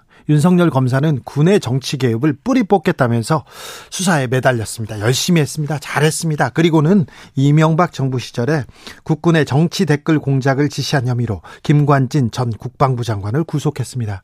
검찰에 따르면 김 전 장관은 2010년에서 12년 친정부 여론을 형성하기 위해서 사이버 사령부 산하의 530 심리 전단에 댓글 공작 활동을 총 지휘하면서 정부와 새누리당을 지지하고 야권을 비난하는 댓글 활동 지시했습니다. 군인들한테요. 당시 댓글 공작을 청와대와 군이 모의했다. 이렇게 검찰이 보고 지목한 인사가 있는데요. 청와대 김태효 지금의 국가안보실 1차장입니다. 공교롭네요. 윤석열 정부 취임 1년이 되는 날입니다. 오늘 윤석열 대통령이 국방혁신위원회 부위원장으로 김관진 전 국방부 장관을 내정했다고 합니다. 대통령이 위원장을 맡는 국방혁신위원회 김 전 장관이 부위원장으로 사실상 윤석열 표 국방혁신 주도적으로 이끌게 될 것이라고 합니다. 김관진 전 장관은 댓글 사건으로 구속됐다가 풀려나서 아직도 재판 중에 있습니다. 재판이 끝난 게 아닙니다. 그런데 임명했네요. 자, 이 소식을 조선일보, 중앙일보, 동아일보에서 그리고 많은 언론에서 북한이 두려워하는 김관진의 기유안이라고 기사를 썼습니다. 그런데 나라 안 지키고 정치 댓글 공작하는 군인을 북한이 왜 두려워합니까? 왜 두려워해요? 이 멘트가 윤석열 검사의 멘트입니다. 좀 말이 되는 소리를 하십시오. 언론 말입니다. 자, 윤 정부 계속해서 문재인 얘기, 문재인 정부 얘기하는데 문재인 정부 적폐 수사의 희생양이라고 언론에서 썼는데 아니 댓글 공작하다 걸렸어요. 희생양이라고요? 그러면요. 생각해 보자고요. 댓글 공작하는 양을 보신 적 있습니까? 자, 윤석열 검사 그러면 희생양을 만든 건가요? 윤석열 정부 출범 1년 됐습니다. 언론 제발 좀 말이 되는 소식, 소리를 좀 하자고요. 브라운 아이스 벌써 1년.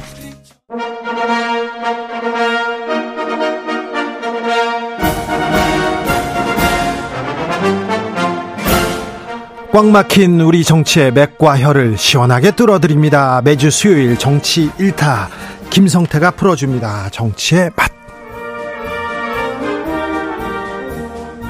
협치 전문 기술자 분쟁 조정을 해결사입니다. 김성태 국민의힘 중앙위원회 상임의장 어서 오십시오. 예, 안녕하세요. 김성태입니다. 네.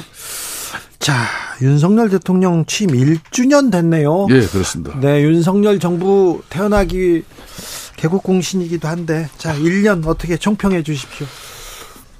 어, 참 제가 볼 때는 개인적으로 역대 대통령 중에 힘든 시간 1년을 보냈어요. 네. 대체적으로 여소야대 전국에 대통령은 어려운 시간을 보냅니다. 아, 그렇습니까? 전에 노무현 대통령도 그랬었고, 네. 또 윤석열 대통령도 그렇고, 그 전에는 뭐 노태우 대통령도 마찬가지죠. 네. 그래서 노태우 같은 대통령 같은 경우는 뭐 3당 합당을 통해서 네. 국정을 풀어나가는 뭐 그런 정치 정계 개편도 이뤘었, 그렇죠. 이뤘었죠. 네, 큰 그림을 막 그렸죠. 어, 그렇지만 이제 윤석열 정부 1년에 이제 이런 뭐 평가를 좀 해달라 그러면은 저는 다른 것보다는 이 애교 철학적인 측면에서 가치 애교와 전략적 그 맹학성. 네. 그러니까 문재인 대통령이 문재인 정부의 그 애교 철학은 어떻게 보면 전략적 모성이거든요.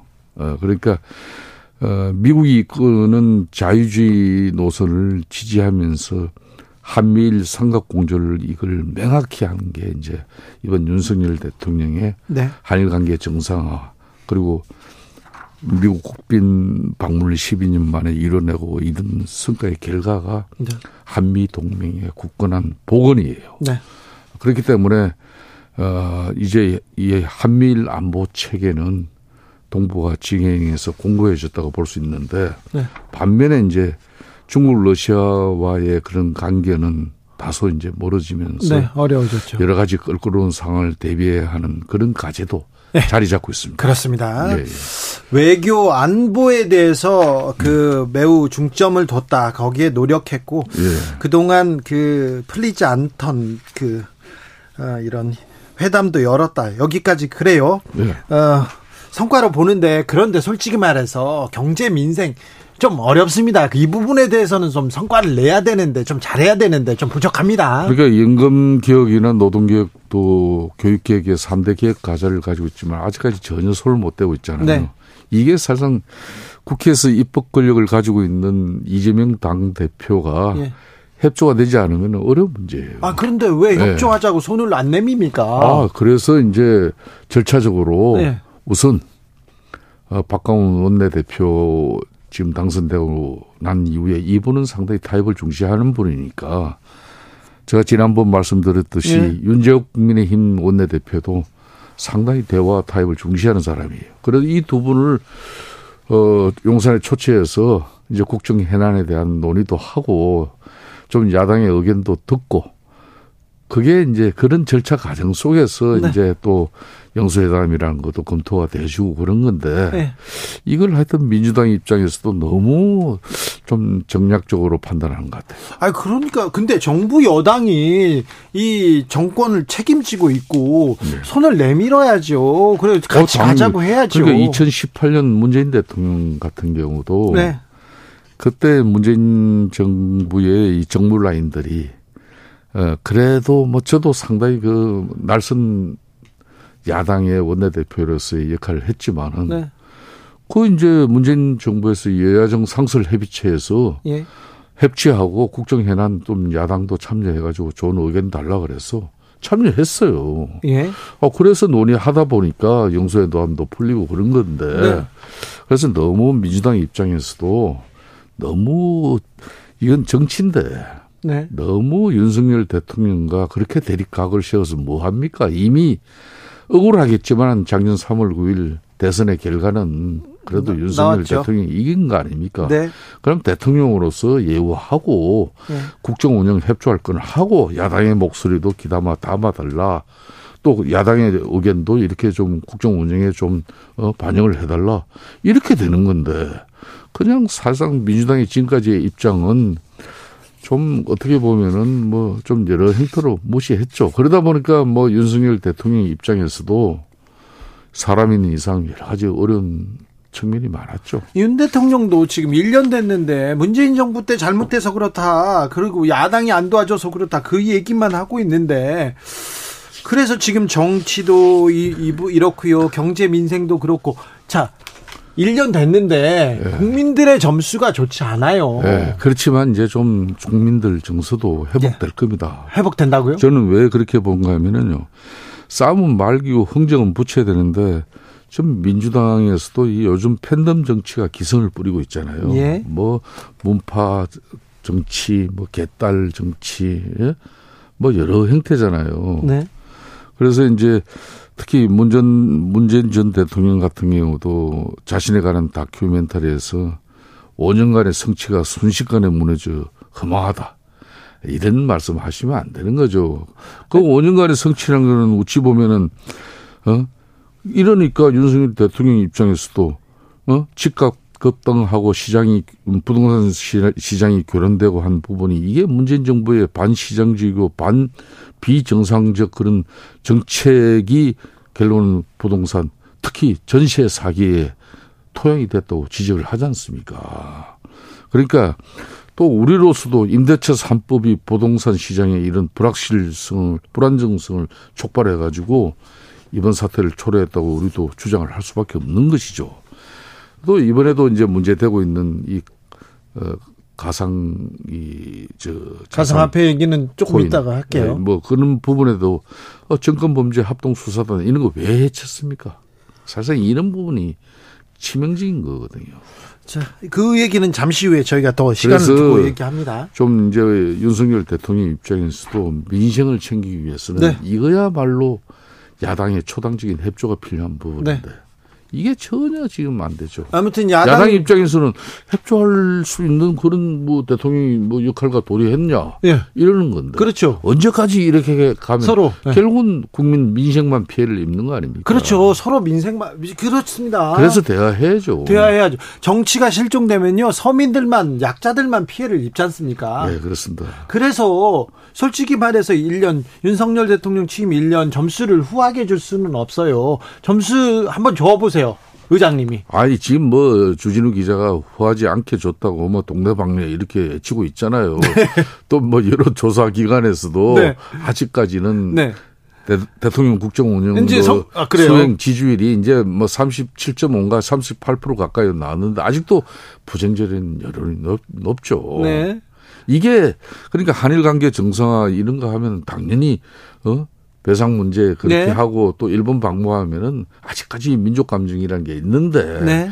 대통령으로서 좋은 소리 못 들을 걸 뻔히 알면서도 윤석열 대통령은 이걸 왜 하겠습니까? 생존의 문제, 국가 안보적인 문제는 생존의 문제 아니에요. 아. 그래서 이제 자유민주주의, 예? 이런 시장 경제, 법치, 이런 흔히 말하는 보편적 가치를 중시하는 거예요. 네. 4년 이제 이제 오늘부터는 좀 점수를 따야 됩니다. 따야죠. 일본 국민, 미국 국민한테 점수 많이 땄으니까 이제 우리 국민한테 좀 따주셔야 돼요. 맞아요. 네. 예, 예. 참 그런데요. 어, 국민의힘은 또 이렇게 또 계속해서 걱정만 끼친 것 같아요. 생각해 보면 대통령도 안 도와주고 국민들도 안 도와주고 계속해서 그 안에서 사건 사고 설화. 자 태영호 최고위원은 사퇴했습니다. 자진 사퇴했습니다. 예, 예, 네. 그렇습니다. 이거 대통령실이나 주변에서 압박한 거 아닙니까? 아 그렇게 보면 안 되는 안 거죠. 됩니까? 이거 왜 안 보는가 하면요. 네. 좋은 타산지석 반면교사로 삼아야 될 일이 있었어요. 그래요? 특히 박근혜 정부 시절에 네.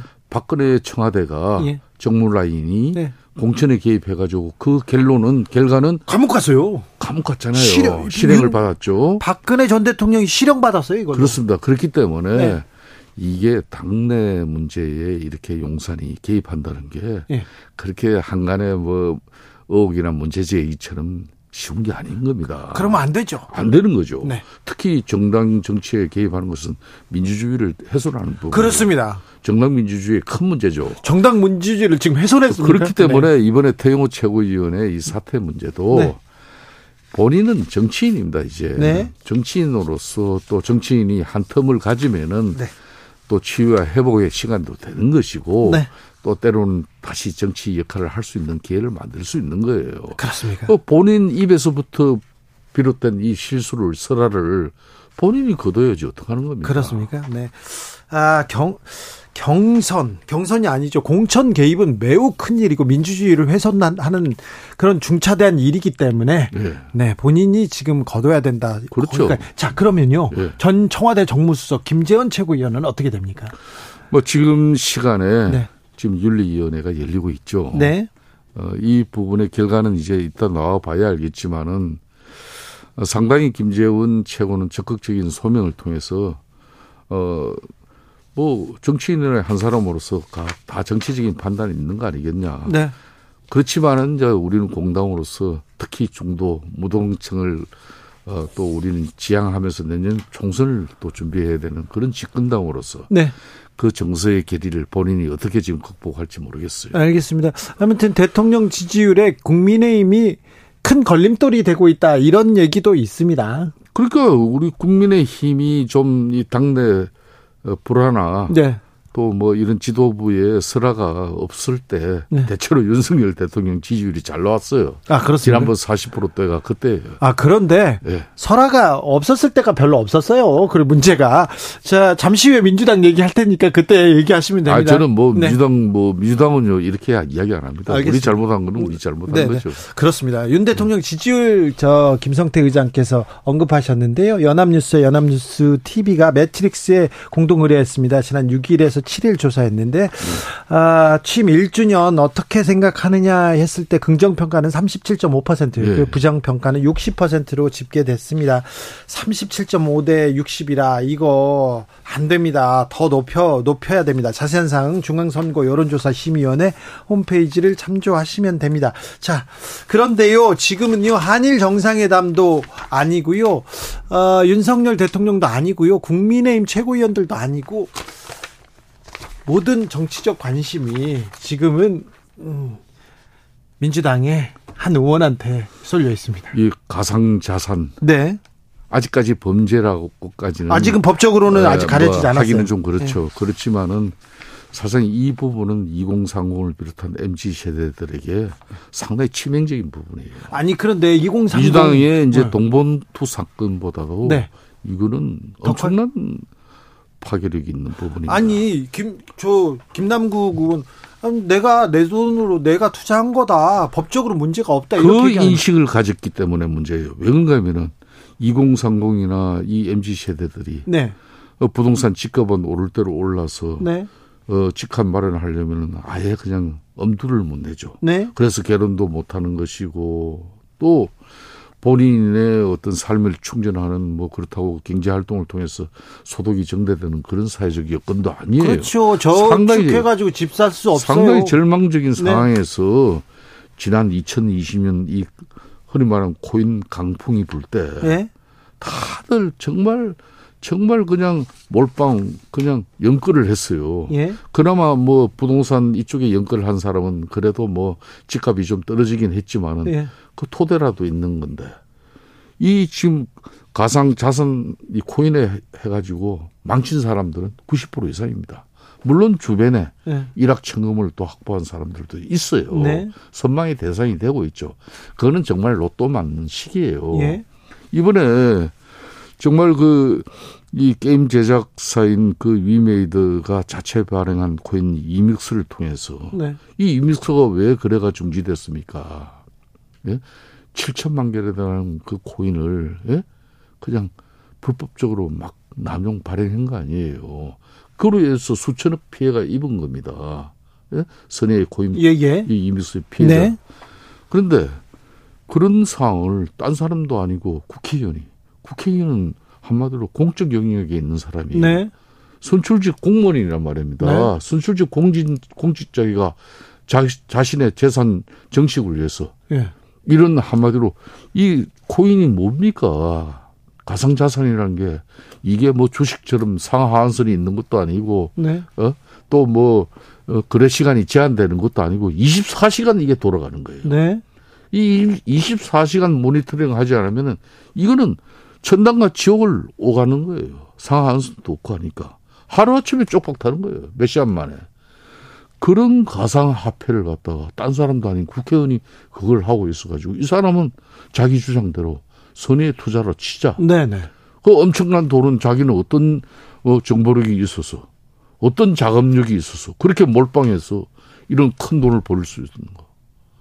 여기에 지금 젊은 청들이 분노하는 거죠. 아니 근데 돈이 있는데 투자할 더군다나, 수 있지요. 아 더군다나 민주당 내부에서도 상당히 양식 있는 목소리가 나와요. 종천 의원 같은 경우도 이 한마디로 내부 정보 의혹에 대해서 이야기를 하잖아요. 이 의혹입니다, 의혹. 내부 정보 의혹. 의혹 뿐입니다. 아직은 예. 밝혔지 않았어요. 그렇지만은 본인이 지금 어, 오늘까지 뭐 자체 진상 조사단 네. 꾸며서 강하게 해달라 뭐 이야기를 네 번의 입장이 나오지만 나올 때마다 다 틀렸어요. 예?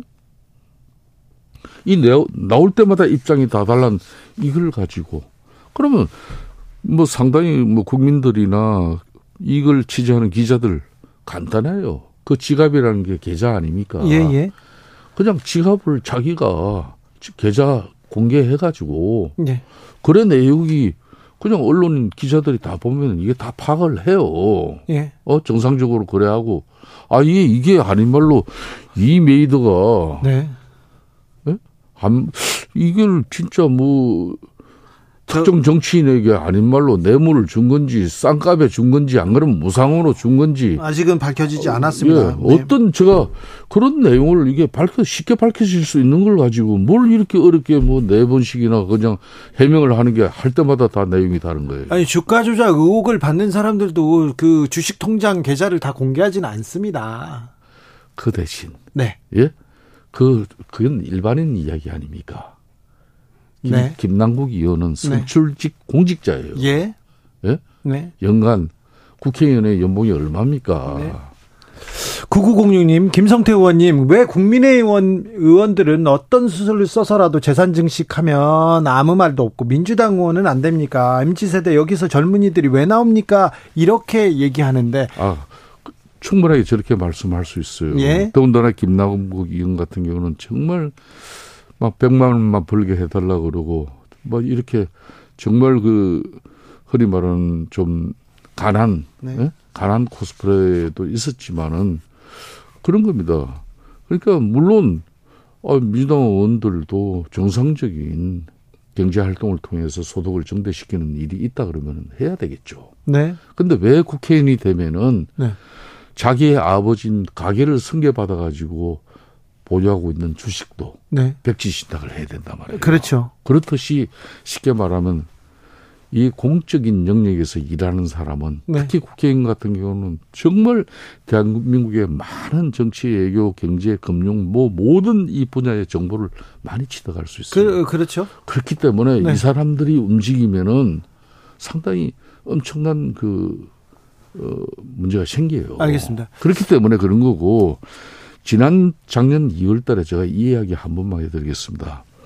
당시 이재명 대선 캠프에서 말이에요. 네. 민주당에서 이재명 펀드라는 걸 기획하고 이걸 발표했어요. 발표했어요. 그때 온라인, 온라인 소통위원장이 바로 김남국입니다. 예. 예. 이분이 정말 좋은 전략을 발표를 했어요. 그때 네. 국민의힘도 아 저거 정말 좀 젊은 세대들에게 다가갈 수 있는 좋은 전략이다. 네네. 한마디로 껑보고 알보고 다 하는 거다 이거는. 네. 껌먹고 알먹고 다 하는 거다. 네. 왜 그런가 하면은 이재명 펀드를 통해서 이거는 당시 NFT 이재명 펀드 가상 가상, 가상 투자 가상 투자 이걸 통해서 어, 모금이 되고 네. 그래서 정치 자금 대선 자금이 해결되고 네. 그러면서 또 이런 2030들이 코인에 많은 뭐 참여하는 사람들이 대체로 젊은 층이니까 예. 이 사람들이 어 관심도 끌게 되고 그래서 공교롭게도 이때 이 이재명 펀드를 기획하고 발표하니까 바로 이 NFT 이 테마 코인들이 급상승을 하기 시작합니다. 예. 그 중에 하나가 바로 이메이드 이믹스예요. 그래서 참 이런 부분을 지금 현재 그 가상자산 커뮤니티에서도 여러 지금 뭐 좀 전에 그런 우리 청취자의 네. 입장도 네. 있지만은 분노의 목소리가 더 높죠. 알겠습니다. 의장님, 네. 의장님이 이게 돈봉투 사건보다 더, 어, 이 파장이 클 거라고 했는데. 네. 그렇다고요? 이렇게 큰 문제입니까? 저는 이게 이제 여야 이번 일이 이렇게 벌어진 만큼 여야 정치인들 모두 예. 지금 이제 뭐 이런 가상화폐 가상화폐 투자하는 사람이 있어요? 가상화폐는 쉽게 말하면은 뭐 재산 공직자 재산 신고에 등록을 안 해도 된다고 이렇게 예예. 예. 되지만은 이 요즘 가상화폐 이게 많은 쉽게 말하는 자금 세탁 수단이 되기도 하고 재산이죠. 재산을 은닉하는 수단이 되기도 하고 그렇잖아요. 네, 그렇습니다. 그래서 상당히 이 법이 그래서 지난 2021년 민주당도 발의하고 국민의힘도 발의해 놓고는 그냥 하몽차사예요. 네. 예? 그래서 이 부분을 빨리 법 개정도 이루어져 가지고 이 가상화폐 시장의 거래도 보다 투명하게 그리고 어 선의의 피해자가 없게끔 이렇게 거래가 운영될 수 있도록 상당히 어, 이중표를 만들어야 돼요. 그런 측면에서 이번에 이거는 시작일 뿐입니다. 네. 그러니까 여야 정치권에서도 이 가상화폐 투자를 통해서 공직자 재산 신고 제대로 하는 사람들 발본책은 해야죠. 알겠습니다. 김남국 의원은 어떤 입장인지 저희 방송에 오기로 했었는데요. 지금은 입을 닫고 있습니다. 아, 입장을 밝힐 시점이 있으면 오면 바로 밝히겠다고 하니 그때 들어보도록 하겠습니다. 5906님께서 공동혁신구역 마무리하면서 그동안 감사했다니 오늘 마지막 방송인가요? 아니요. 1년 동안 감사했다고요. 1년 동안 김성태 의장님도 감사했습니다. 이제 4년 남았는데 윤석열 정부. 네. 자, 이거는 해결해야 되는데 네. 자, 이 문제에 대해서는 좀 의장님도 좀 어, 지분이 있으니 자, 주 69시간 그렇게 가는 건 아니죠? 그렇죠. 근로시간 개편이 네. 일부 이제 뭐 정말 좀 탄력적 근로 시간에 필요한 불가피한 사업장이 있다 하더라도 네. 주 52시간의 이 근로 시간을 갖다 어떤 경우든 69시간이니 60시간 이상이 계약되면 안 되죠. 알겠습니다. 52시간 존중되고 네. 앞으로 국민의힘 윤석열 대통령도 김성태 잘하다. 근로 시간을 더욱더 삶의 질을 네? 이게 충만하기 위해서는 이걸 줄여 나가야 될 지향점을 가져야 알았어요. 되는 거죠. 이거는. 그러니까 김성태 잘하는데 윤석열 아니, 대통령도 잘해야 되는데. 아니 윤석열 대통령께서도 지난번 고용노동부에서 이걸 잘못 풀어서 그렇지 네. 근본적으로 왜 노동자들 경제활동 인구 2천만이 자. 그 어려운 근로 시간을 갖다 왜 조금이라도 줄여줘야죠, 이걸. 자, 그리고 민생도 좀 챙겨주셔야 됩니다. 그렇죠. 그렇죠. 여야가 대립하면 정말 양, 정치가 양극화로 쫙 갈라지면 중간에 있는 국민들만, 약자들만 손해를 봅니다. 이제는 좀 정치 복원해 주십시오. 이게 뭐 정치권에서도 뭐 협치를 통해 가지고 네. 뭐 중고생들이 피자급으로 마약을 마약을 하는 이런 암담한 세상은 빨리 걷어내주고 네. 또 아울러서 이런 가상 자산 이런 범죄도 네. 범죄 원상이 안 되게끔 보다 투명하고 예. 뭐 이런 운영적인 측면에서도 안심하고 네. 코인에 투자할 수 있는 그런 뭐 기틀을 만들어야죠. 강자가 기득권이 손을 먼저 내밀어야 이렇게 좀 잘 풀릴 텐데 특별히 국민의힘이 이렇게 손을 내밀면 국 민들이 쳐다보고 아 그래 소통하려고 노력한다 이 박, 국민들이 박수를 치는데 그게 이제 정권 1년 차 입장에서는 문재인 정부에서 뭐 탈원전 정책으로서 원전 산업이 흔들렸고 막 이런 여러 가지 문제가 있잖아요. 그래서 그런 탈원전 이념적 환경 정책 때문에 매몰된 뭐 새로운 어떤 그런 국정 기조 이런 부분을 집권 1년 차에서는 좀 강조해주고. 아 이거 너무 핑계 되는 것 같은데요. 아, 좀 이제 좀 이제 서민들 노동자들 네. 특히 이런 취약계층 이런 네. 분들의 더 따뜻한 손길을 더 많이 보내드려요. 여기까지 듣겠습니다. 감사합니다. 김성태 국민의힘 중앙위원회 상임의장이었습니다. 감사합니다. 예, 감사합니다. 교통정보센터 다녀오겠습니다. 정현정 씨. 대한민국 20대 대통령의 국민의힘 윤석열 후보가 당선됐습니다. 이 나라를 자유민주주의와 시장경제 체제를 기반으로 국민의힘 오세훈 후보가 59.1%로 당선됐습니다. 지금 다시 한번 들어봐 주십시오. 국회에서 승인 안 해주고 날리면 이라고 되어 있습니다. 이번 압사 사고는 헬로윈 데이를 국민의 생명과 안전을 책임져야 하는 대통령으로서 너무나 비통하고 화물 연대는 왜 파업했을까요? 끝까지 추적하고 신속 엄정하게 조치해 주시기 바랍니다. 정부가 오늘 일제 강제 동원 피해자 배상 문제에 대한 해법을 공식 발표합니다. 지난 3월 도쿄에 이어서 52일 만에 오늘 서울에서 한일 정상이 회담을 가졌습니다. 이번 회담에서 논의된 내용과 의미를 한일 관계는 이제 과거를 넘어서야 합니다. 윤석열 대통령이 7년 만에 처음으로 거부권을 행사한 법안은 양국관리법이었습니다. 윤석열 대통령이 미국 워싱턴에 도착해 정상 간 협의를 갖기로 했으며 최선을 다할 것입니다. 1년 전 이맘때를 생각하면 아, 외교 안보만큼 큰 변화가 이루어진 분야도 없습니다. 무너진 시스템을 회복하고 체감할 만한 성과를 이루기에는 시간이 필요합니다. 거야 입법에 가로막혀 필요한 제도를 정비하기 어려웠던 점도 솔직히 있습니다. 국민이 진정한 주인인 나라. 국제사회에서 책임을 다하고 존경받는 나라를 위대한 국민과 함께 만들어 나가겠습니다. 반드시 만들어 나가겠다고 이렇게 윤석열 대통령이 1년 전 2022년 5월 10일 국민께 약속했습니다. 그 약속은 잘 지켜지고 있는지 시민의 눈으로 좀 짚어보겠습니다. 자, 함께 하신 시민 세 분 모셨습니다. 이태원에서 자영업하고 계신 남인석 씨 오셨습니다. 안녕하세요. 네, 안녕하세요. 네. 구교현 라이더 유니언 위원장 오셨습니다. 네, 반갑습니다. 그리고 대학생 이다슬 씨 오셨습니다. 안녕하세요. 네, 이다슬 씨는 어, 주진우 라이브에 오신 적 있어요. 네. 고등학교 때 왔어요. 네, 맞아요. 그때 와서 무슨 얘기했죠? 그때 청소년 참정권 관련해서 얘기했던 것 같습니다. 네, 네. 그러다 지금 대학생이 됐어요? 네. 네. 훌륭하네. 아유, 잘했어요. 아이고, 잘했다. 네. 어, 많은 일이 있습니다. 이태원 참사도 생각나고요. 또 뭐 노동자들과의 좀 대립도 이렇게 생각나고 주 52시간을 늘리겠다 이런 얘기도 있었는데 아, 윤 대통령 오늘 대통령 취임 1년을 맞았습니다. 자, 여기 계신 세 분들의 삶은 어떻게 좀 변화가 있습니까? 가장 큰 변화는 이태원에 계신 분들이 있을 것 같은데요. 남인석 선생님. 예. 아, 변화가 많죠. 네, 어떠, 어때요? 어떻게 해요? 아유, 지금 멍 때리고 있는 중입니다. 지금도요? 예. 지금은 그래도 좀 사람들이 아, 좀 지금은 오기... 그래도 외국인들이 많이 들어오기 때문에 네. 그래도 많이 사람들이 하고 가고 합니다. 네. 예, 그 외국인들이 좀 부진하죠. 그렇습니까? 예, 예, 네. 예. 1년 전과 지금 1년은 정말 뭐 큰 차이겠네요. 힘들죠. 힘들죠. 예, 예. 예.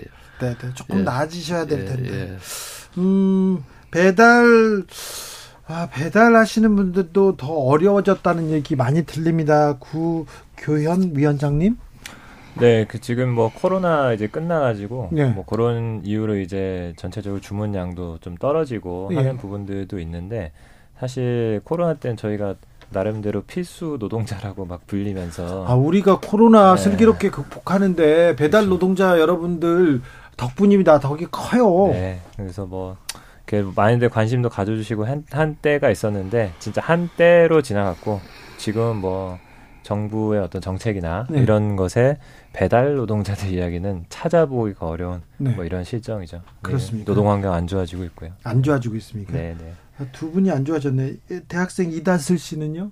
네, 저는 일단 청년으로서 뭔가 생활하는 데 있어서 네. 제가 지금 자취를 하고 있는데 네. 지난 겨울에 차, 가스 요금이 엄청 많이 올랐어요. 아, 그렇겠네. 네. 맞다. 그리고 또 물가도 너무 올라, 전기세, 올라가지고 물가, 그리고, 네. 네. 그래서 대학생으로서 조금 생활하는데 좀 재작년과 비교했을 때 금전적으로 어려움이 있지 않나 싶고 네. 그리고 저 학교를 다니면서 여러 동아리들을 하고 있는데 그 동아리를 하면서 좀 화내야 할 일들이 많아진 것 같아요. 그래요? 네, 뭐 청소년 그 청년으로서 어, 노동자를 착취하는 노동 정책이라든지 네. 아니면은 어, 일본 간의 외교 문제와 그리고 일본군 성노예제 문제 네. 이런 것들에 대해서 어, 학교 안에서 청년으로서 목소리 낼 일들이 좀 많아진 것 같습니다. 아, 그렇습니까? 네.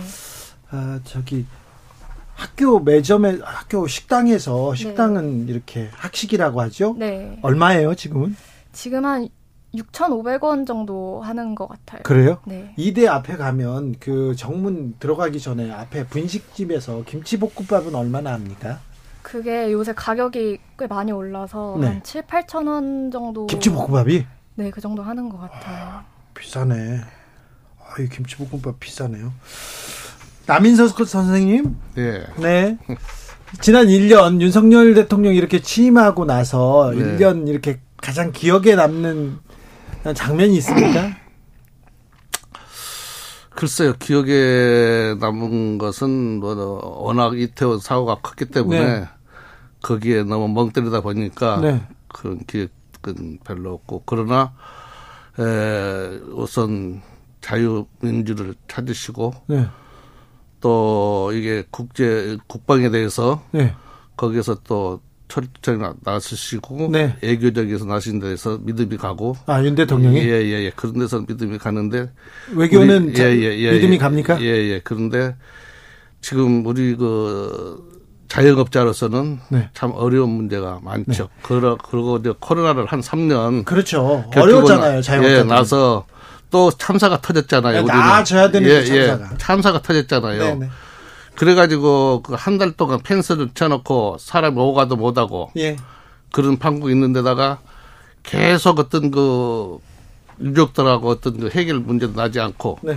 그러고 있으니까 이것도 아니고 저것도 아닌 그런 상황에서 네. 상당히 좀 안타깝죠. 네네. 예. 아, 남인석 선생님은 저 네. 윤석열 정부에 조금 애정이 혹시 이거 예. 여쭤봐도 되는지 예, 대답 안 해도 됩니다. 예, 예, 하세요. 그 선거 때 누구 찍으셨어요? 저요? 네. 윤석열 대통령. 윤석열 대통령. 예, 예, 왜 윤석열 대통령 찍었어요? 예, 찍었냐? 네. 에, 너무 정말 저 뭐랄까 어떤 그 정치에 때가 묻지 않고 네. 그런 의미에서 잘하겠다는 그런 의도에 산 거죠. 그래서요. 예, 예, 예. 기대가 있었는데 예, 1년 예. 동안 좀 기대가 예. 그 어땠습니까? 1년 동안은 하는데 지금 뭐 아직 정치 구분이 좀 정치에 대해서는 네. 좀 초면이 아닙니까? 네네. 예. 초면에다가 지금 정치를 하시는데 1년 되는데도 한 반반 지금 보고 있습니다. 반반 보고 있어요, 지금. 네, 아무튼 외교나 국방 예, 쪽에서는 예, 예. 할 말을 하고 예, 있는 것 아, 같아서 그렇죠, 예. 좋은 것 예, 같은데 지금은 민생 그러니까 민생. 장, 장, 네. 지금 그게 문제입니다. 그게 문제. 자, 이다슬 씨는요, 네. 자, 1년, 자, 윤석열 정부 1년에서 가장 기억에 남는 순간이. 저도 생각해보면 엄청 많긴 한데 네. 지금 제일 기억나는 것은 8월 달에 있었던 폭우로 인해서 네. 어, 참사가 있었던 게 가장 기억에 남지 않나. 아, 그렇네요. 네. 저는 그때 사실 제가 자취를 하는 사람으로서 저도 집을 구할 때 반지하를 막 알아보고 그랬었거든요. 아, 그렇군요. 네. 근데 그때 반지하에 사시던 어, 일가족분들이 네, 네 돌아가신 걸 보고 이 문제가 뭔가 엄청 멀리 떨어져 있는 게 아니구나 이런 생각도 들었고. 음, 네. 네. 아, 택배 노동자 저 구교연 선생님은 어떤 장면이 기억납니까? 저는 그 뉴스에서 건폭이라는 단어를 처음 봤는데요. 네. 건폭. 전 건폭 처음 봤을 때 무슨 건강보험료 폭탄 뭐 이렇게 전 정부가 잘못해서 폭탄이다 막 이런 얘기인 줄 알았는데 네. 건빵 생각하는 분도 있었어요. 알고 보니까 그게 건설 건설 노조의 폭력 뭐 이게 네네네. 이거를 건폭이라고 하더라고요. 건설 그러니까, 노조 그리고 네. 건설 폭력배. 네, 건설 폭력배. 그러니까 건설 노동자들이 사실 뭐 되게 현장에서 엄청 위험하고 열악하게 일하는 그 일용직 노동자들이 대부분이고 사실 네. 그런 건데 그 노조를 막 그런 식으로 폭력 집단으로 몰아가고 그리고 또 비슷하게 또 화물 운전하시는 노동자들 뭐 하루에 여덟 시간씩막 이렇게 일하시는 분들을 또 폭력 집단으로 몰아가고 뭐 이렇게 노조를 그집 밟으면 없어진다고 생각하시는 것 같아요. 이 정부는. 그 좀 노조를 좀 적대화하는데 네. 절대 노동자를 적대적으로 생각해서는 안 되는데 그런 측면이 좀 아, 보여요. 그러니까 노조는 헌법에 보장된 조직이거든요. 네. 그 법, 법, 법정 조직이고 법 잘 지키셔야 되는데 노조를 이렇게 자꾸 짓밟아가지고 도대체 정치를 어떻게 하실런지 정말 저는 걱정이 큽니다. 네, 노동 문제 얘기할 때 노조 문제 잘못됐으면 바로 잡아야죠. 잘못됐으면 수사해야 되는데 부장검사가 얘기하실 얘기를 지금 대통령이 얘기하시나 그런 지적은 좀 있었습니다. 네, 그 점도 생각이 나네요. 아, 한 어머님 얘기를 좀 듣고 올게요. 서울 거주하는 40대 중반이고요. 아, 애를 키우고 있습니다. 자, 중학생 학생을 두었는데요. 네. 아, 전화 연결됐습니다. 정치자하고 연결해 보겠습니다. 어머님 나와 계세요? 아, 예, 안녕하세요. 네. 네. 어, 어머님이라고 불렀는데 40대 어, 어리시네요. 저보다 어리신 것 같은데요? 어, 네, 첫째 아이다 보니까 네. 네, 저 40대 중반인데 지금 중학교 2학년 아들이네요. 아, 그렇습니까? 네, 네. 어, 짧게 자기 소개 부탁드려도 될까요? 어, 저는 서울 양천구에 살고 있고요. 네. 어, 중학교 2학년 아들을 둔 엄마입니다. 자, 아이를 데리고 있어요. 중학교 학생 아이를 두고 있었으니까 또 교육 정책에 관심이 좀 있으시죠? 어, 네, 아무래도 네. 지금, 네. 그 좀 윤석열 정부 1년 동안 좀 변화가 있습니까? 일단 저희 아이를 기준으로 해 봤을 때 네. 그 좋았던 점은 학기 초에 입학 준비금 제도 네. 예, 시행해 주셔가지고. 아, 그래요? 어, 네. 교복을 무상으로 구입할 수 있어서 좋았고요. 아, 그러네요? 네, 그리고 저희 아이가 다니는 학교는 태블릿 PC를 제공해 주셔가지고. 네. 그, 뭐, 전자교과서도 보고. 네. 한문 시간에 한자도 찾고. 네. 네, 좋았다고 들었습니다. 아, 네. 좀, 좀 네. 진일보 된 측면이 있네요. 어, 좋은, 그, 또, 다른 뭐 문제점이나 우려하는 점도 있습니까? 어, 지금 현재 조금 걱정되는 부분은 네. 저희 아이가 이제 고등학교를 진학하나 2025년 네. 고교 학점제가 전면 시행된다고 하는데 네. 아직은 뚜렷하게 진로를 정하지 않은 상태에서 저희가 선택 과목을 올바르게 정할 수 있을까? 네. 예, 그게 좀 걱정되고 있습니다. 네. 잘 준비하셔야 되겠습니다. 저 지금 그 물가가 많이 올라서 물가 걱정하는 분들도 많아요. 주부들은 어떻습니까? 물가 상황이 체감 물가 좀 변화가 있습니까?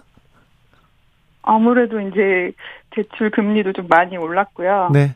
어, 뭐 외식이나 여행 같은 분야에 좀 지출을 줄이게 된 것 같고요. 네. 그래도 이제 줄일 수 없는 분야는 그래도 아이를 데리고 있다 보니까 이제 교육비는 줄일 수가 없었던 것 같고. 네. 지금도 사교육비는 좀 많은 부담으로 자리 잡고 있습니다. 네, 사교육비를 좀 줄여줘야 되는데 교육이 네. 좀 바로 잡아펴가지고 이 교육에서도 좀 나은 정책들, 개혁 정책들을 보이지 않는 것도 좀 아쉽습니다. 자, 아, 윤 대통령한테 이렇게 주부 대표로, 엄마 대표로 한 말씀 하십시오. 전하고 싶거나 부탁 있으면 뭐 이거는 잘해 주십시오. 이런 얘기도 좋습니다. 어, 그 윤석열 대통령님도 예. 어렵게 공부하셔서 검사가 되신 걸로 아는데 그렇게 어렵게 공부하진 않았습니다. 집은 좀 부유했고요. 공부도 좀 잘해가지고 나는 그렇게 어렵게 공부하진 않았다 이렇게 얘기하셨어요. 아, 그러니까 오랜 세월 공부하셔서 아 올해는 했죠. 네네네. 네네네. 근데 우리 아이들도 좀 공교육만으로도 네. 어, 스스로 노력해서 네. 꿈을 이룰 수 있게 예. 지속적인 교육 정책을 예. 좀 부탁드린다고 말씀드리고 싶어요. 그래요. 어른으로서 아이들한테 그 미래 세대한테 가장 미안한 점 중에 하나가 너무 열악한 교육 환경 만들어줬다. 교육의 정글에 집어넣고 살아남아라 이렇게 밀어넣은 거는 어른으로서 참 미안합니다. 아이들한테. 그죠? 네, 그렇습니다. 네, 교육에 대해서도 좀 확실한 비전을 주셨으면, 비전을 주시면 좀 희망을 갖고 살 텐데, 아, 말씀 잘 들었습니다. 네. 네. 아, 7598님께서 다슬씨 말도 또박또박 하시네. 멋져요. 근데 3년 전에 왔던가요? 그때도 멋졌어요. 그랬더니 이렇게, 아, 멋있는 대학생이 되어가지고 가슴이 막, 네. 아, 좋아라. 네. 1114님, 이태원 경기가 좀 살아야 할 텐데 차차 좋아질 겁니다. 너무 걱정하지 마세요. 얘기하는데, 아, 저도 이태원, 네. 잘 가고요. 많이 오십시오. 네, 이태원은 네, 가, 가겠습니다. 진짜 이태원은 젊은이들이 많이 오셔야 됩니다. 아, 그러니까요. 예, 네, 네. 예. 가서 이렇게 어, 네. 같이 그, 리고그 이태원은 네. 예, 이태원을 그 어떻게 보면은 네. 이상하게 보는데 이태원 문화라는 게 따로 있습니다. 네네. 예, 그러니까 그걸 이해해 주셔야 돼요. 알겠습니다. 예, 예. 네네. 예. 그럼요. 좋은 예, 문화 예, 예, 많죠. 저, 저 잘합니다. 네네. 어, 0013 라이더분 나오셨어요. 저는 노조를 적대시하는 거 마음, 가슴이, 가슴이 아프더라고요. 근로자는 이 나라의 경제 주춧돌입니다. 당연하죠. 당연합니다. 음, 이중성님께서 오늘 방송 가슴이 따뜻하네요. 그런데 저도요, 이렇게 여러분들 모시고 얘기하니까 정치인들 모시고 뭐 서로 누가 잘했니, 잘못했니 얘기하다가 이 얘기하니까 참 좋습니다. 좋아요. 음, 자, 근데 다슬 씨한테 물어볼게요. 윤석열 정부에서 MZ 세대 청년한테 이렇게 계속 얘기하고 청년들한 청년들을 잡기 위해서 막 노력하는 거 노력한다고 이렇게 외치고 있잖아요. 네. 그런데 좀 음, 그런 말 들을 때 어떤 어떤 생각 듭니까? 어떤 정책 나올 때마다 어떤 생각하고 계십니까? 사실 좀 부정적인 게 많은 것 같아요. 네. 네 처음에 이제 윤석열이 대통령 후보로 나왔을 때 윤석열 후보가 나왔을 때 네. 윤석열 후보가 나왔을 때 어, 뽑았던 사람들도 네. 제 주변에 있는 친구들도 지금 이제 윤석열의 행보를 보고 좀 긍정적으로 평가하는 사람들은 많이 없는 것 같아요. 윤 대통령에 대해서 지금 뭐 부정적인 여론이 좀 높지요. 네. 그러면서 저는 이게 사실 좀 시작부터 잘못되지 않았나 싶은데 네. 이 윤석열이 처음에 청년 정책 대통령이? 네, 아 네. 죄송합니다. 네. 윤석열 대통령이 이제 네. 처음에 청년 정책들을 얘기했을 때그 네. 기반이 저는 성별 갈라치기라고 생각을 하거든요. 그러니까 젠더 갈등 심하겠어요. 네. 그래서 이거를 뭔가 어 그냥 성별으로 굳이 나눠 나누지 않아도 될 문제들을 자꾸 성별으로 나눠서 이야기하는 바람에 네. 이 다른 공약에 청년들이 좀 집중하기보다는 네. 그거 그 성별에만 집중을 맞아요. 해서 뽑은 경우가 많아서 그 이후에 이제 윤석열 대통령의 공약들이 시행이 됐을 때 아 이런 공약들이 있었냐 뭔가 나는 이걸 몰랐는데 이렇게 하냐 이런 식의 의견들이 조금 많았던 것 청년 같아요. 청년 정책이나 공약들도 숨겨지고 젠더 갈등만 부각됐어요. 네. 근데 좀 실제는 어떻고요? 지금 젠더 갈등 갈등은 어떻게 좀 어떤 상황입니까?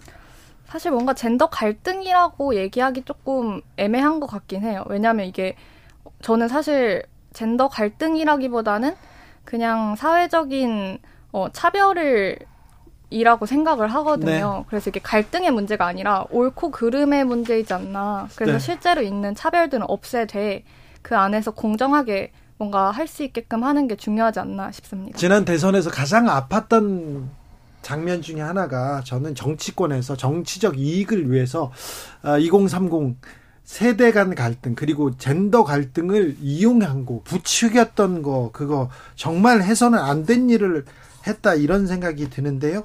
아무튼 어, 다슬 씨가 그 얘기를 해주셨습니다. 구교연 위원장님 네. 아, 윤 대통령의 노동 정책에 대해서는 얘기를 안 할 수가 없네요. 네. 한 시간 얘기해야 되는데. 네.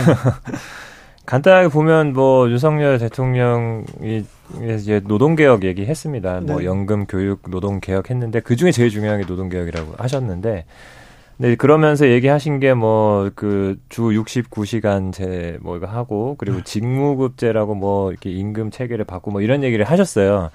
잘 못 알아듣겠는데 아무튼 노동 시간을 늘린다고 하니까 이게 난리가 나가지고 지금 정부에서 하려고 하다가 또 못한 상태고 네. 그리고 실제로 열심히 하신 거는 앞서 말씀드린 대로 이제 노조에 대해서 노조를 폭력 집단, 비리 집단 뭐 이런 식으로 몰아가지고 계속 요걸 이제 압박하고 뭐 이렇게 언론에 퍼뜨리고 여론을 악화시키고 수사하고 뭐 지금 고발하고 뭐 이런 식으로 노조를 하는 것에 대한 어떤 거부감을 이제 확산시키는 이런 방식으로 하면서 근데 항상 그 얘기는 안 빼놓습니다. 윤석열 정부에서 노동 약자를 보호하겠다는 말을 빼놓지는 않거든요. 이 노동 환경, 네. 이 경제 환경, 이 회사의 환경 네. 사실은 사장 회장의 책임이 크잖아요. 네. 네. 노조보다. 네, 네. 근데 사용자 힘 있는 사람들 책임은 다 빼고 노조한테만 물어보는 그런 측면 좀 있어요. 그리고 지금 이제 배달 또 저희 하는 일들은 뭐 플랫폼 기업들하고 이제 상대를 하는데 네. 우리가 잘하는 뭐 배달의 민족이라든지 네. 이런 쿠팡 이런 회사들하고 상대하는데 여기는 사실 법이 없어요. 규칙이 없습니다. 플랫폼 기업은 뭔가 신산업이라고 해서 뭐 있는 규제까지 없애주려고 하는 분야고 그러다 보니까 노동법도 안 지키고 네. 뭐 기업의 최소한의 책임도 안 지키고 뭐 이런 식으로 자기들 마음대로 영업을 하고 있어요. 그 이게 문제가 되니까 정부에서 하는 게 자율 규제라는 걸 한번 해보자. 이래가지고 자율 규제 한다고 노사 만나게 해서 대화를 시켰는데 자율 규제가 됩니까 여기에? 노동자들 막 얘기하는데 사측에서는 네네 네, 이러고 그냥 말아버리거든요. 이런 식으로 정부에서 어떤 규칙을 만들어줘야 플랫폼 기업들이 어떻게 하고 이런 게 돼야 노동자들의 권리 보호가 되는 거 아닙니까? 사용자, 네. 사장이 지금 책임져야 될 일인데 지금 사장이나 사용자는 빠지고 정부가 지금 노조와 직접 맞서는 그런 맞습니다. 네, 네. 그런, 그런 구도를 만들고 있죠. 네, 네, 그런 구도입니다. 굉장히 이 좋지 않은 구도인데요. 저 남인석 사장님, 네. 사장님이시죠? 네. 근데 조금 장사가 조금 조금씩 나아지고 있습니까? 장사가요? 네.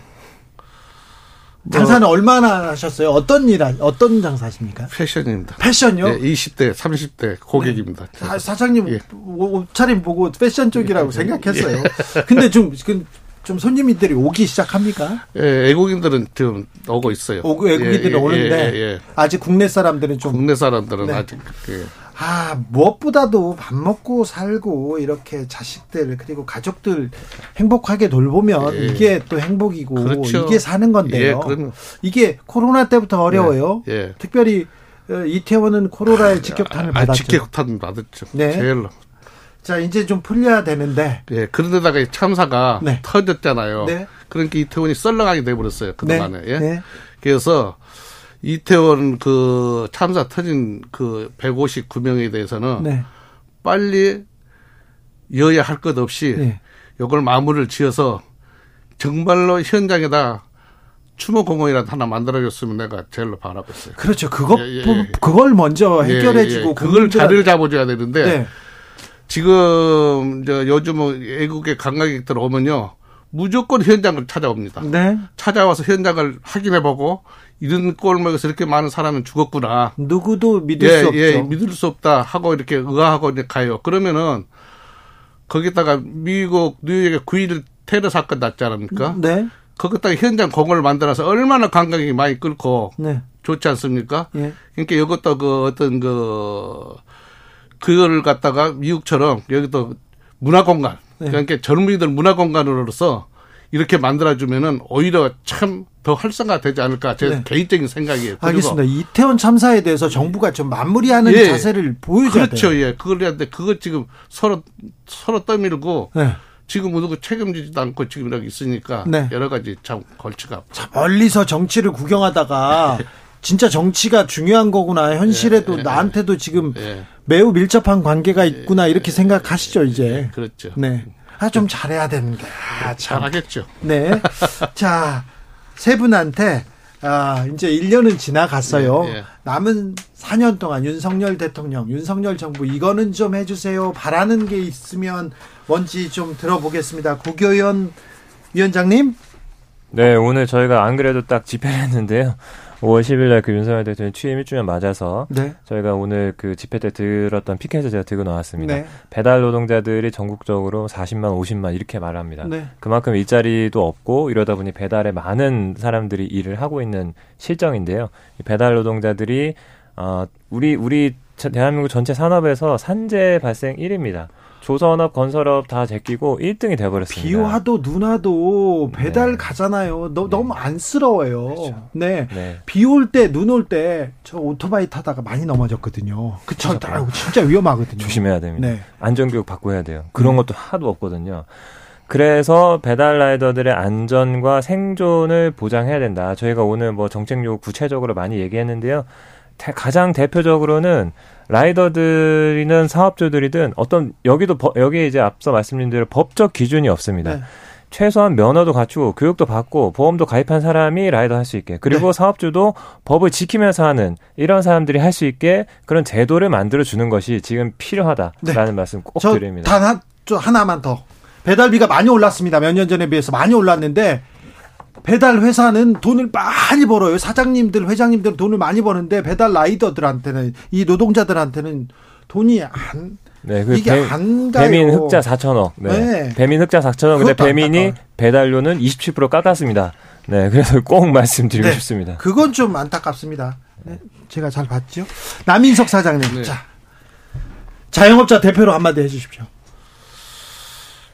자영업자가 지금 제일로 밑바닥에 있습니다. 제일 힘들어요. 예, 예. 제일 힘들고요. 정말 그동안에 그 코로나로 해서 3년 동안 힘들다 이렇게 사고 터진 데다가 더욱 힘들고 그래서 앞으로 좀 이 자영업자에 대해서 네.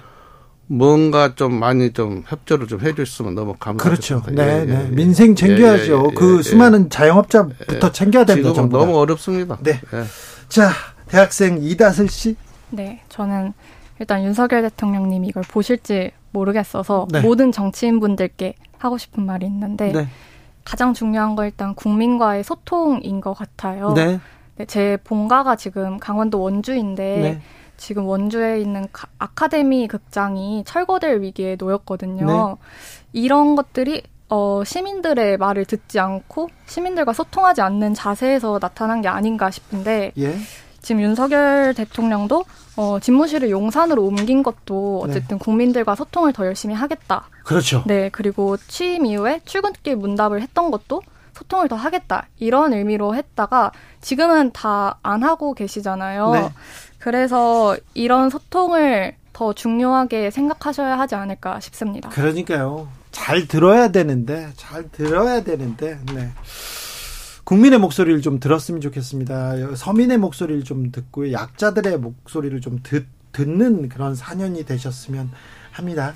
7598님께서 구위원장님, 구교연 위원장님 응원합니다. 깨어있는 5시 멋지고 고맙습니다. 이태원 남인석 아버님 응원합니다. 전 대학생 두 아들을 둔 비정규직 노동자입니다.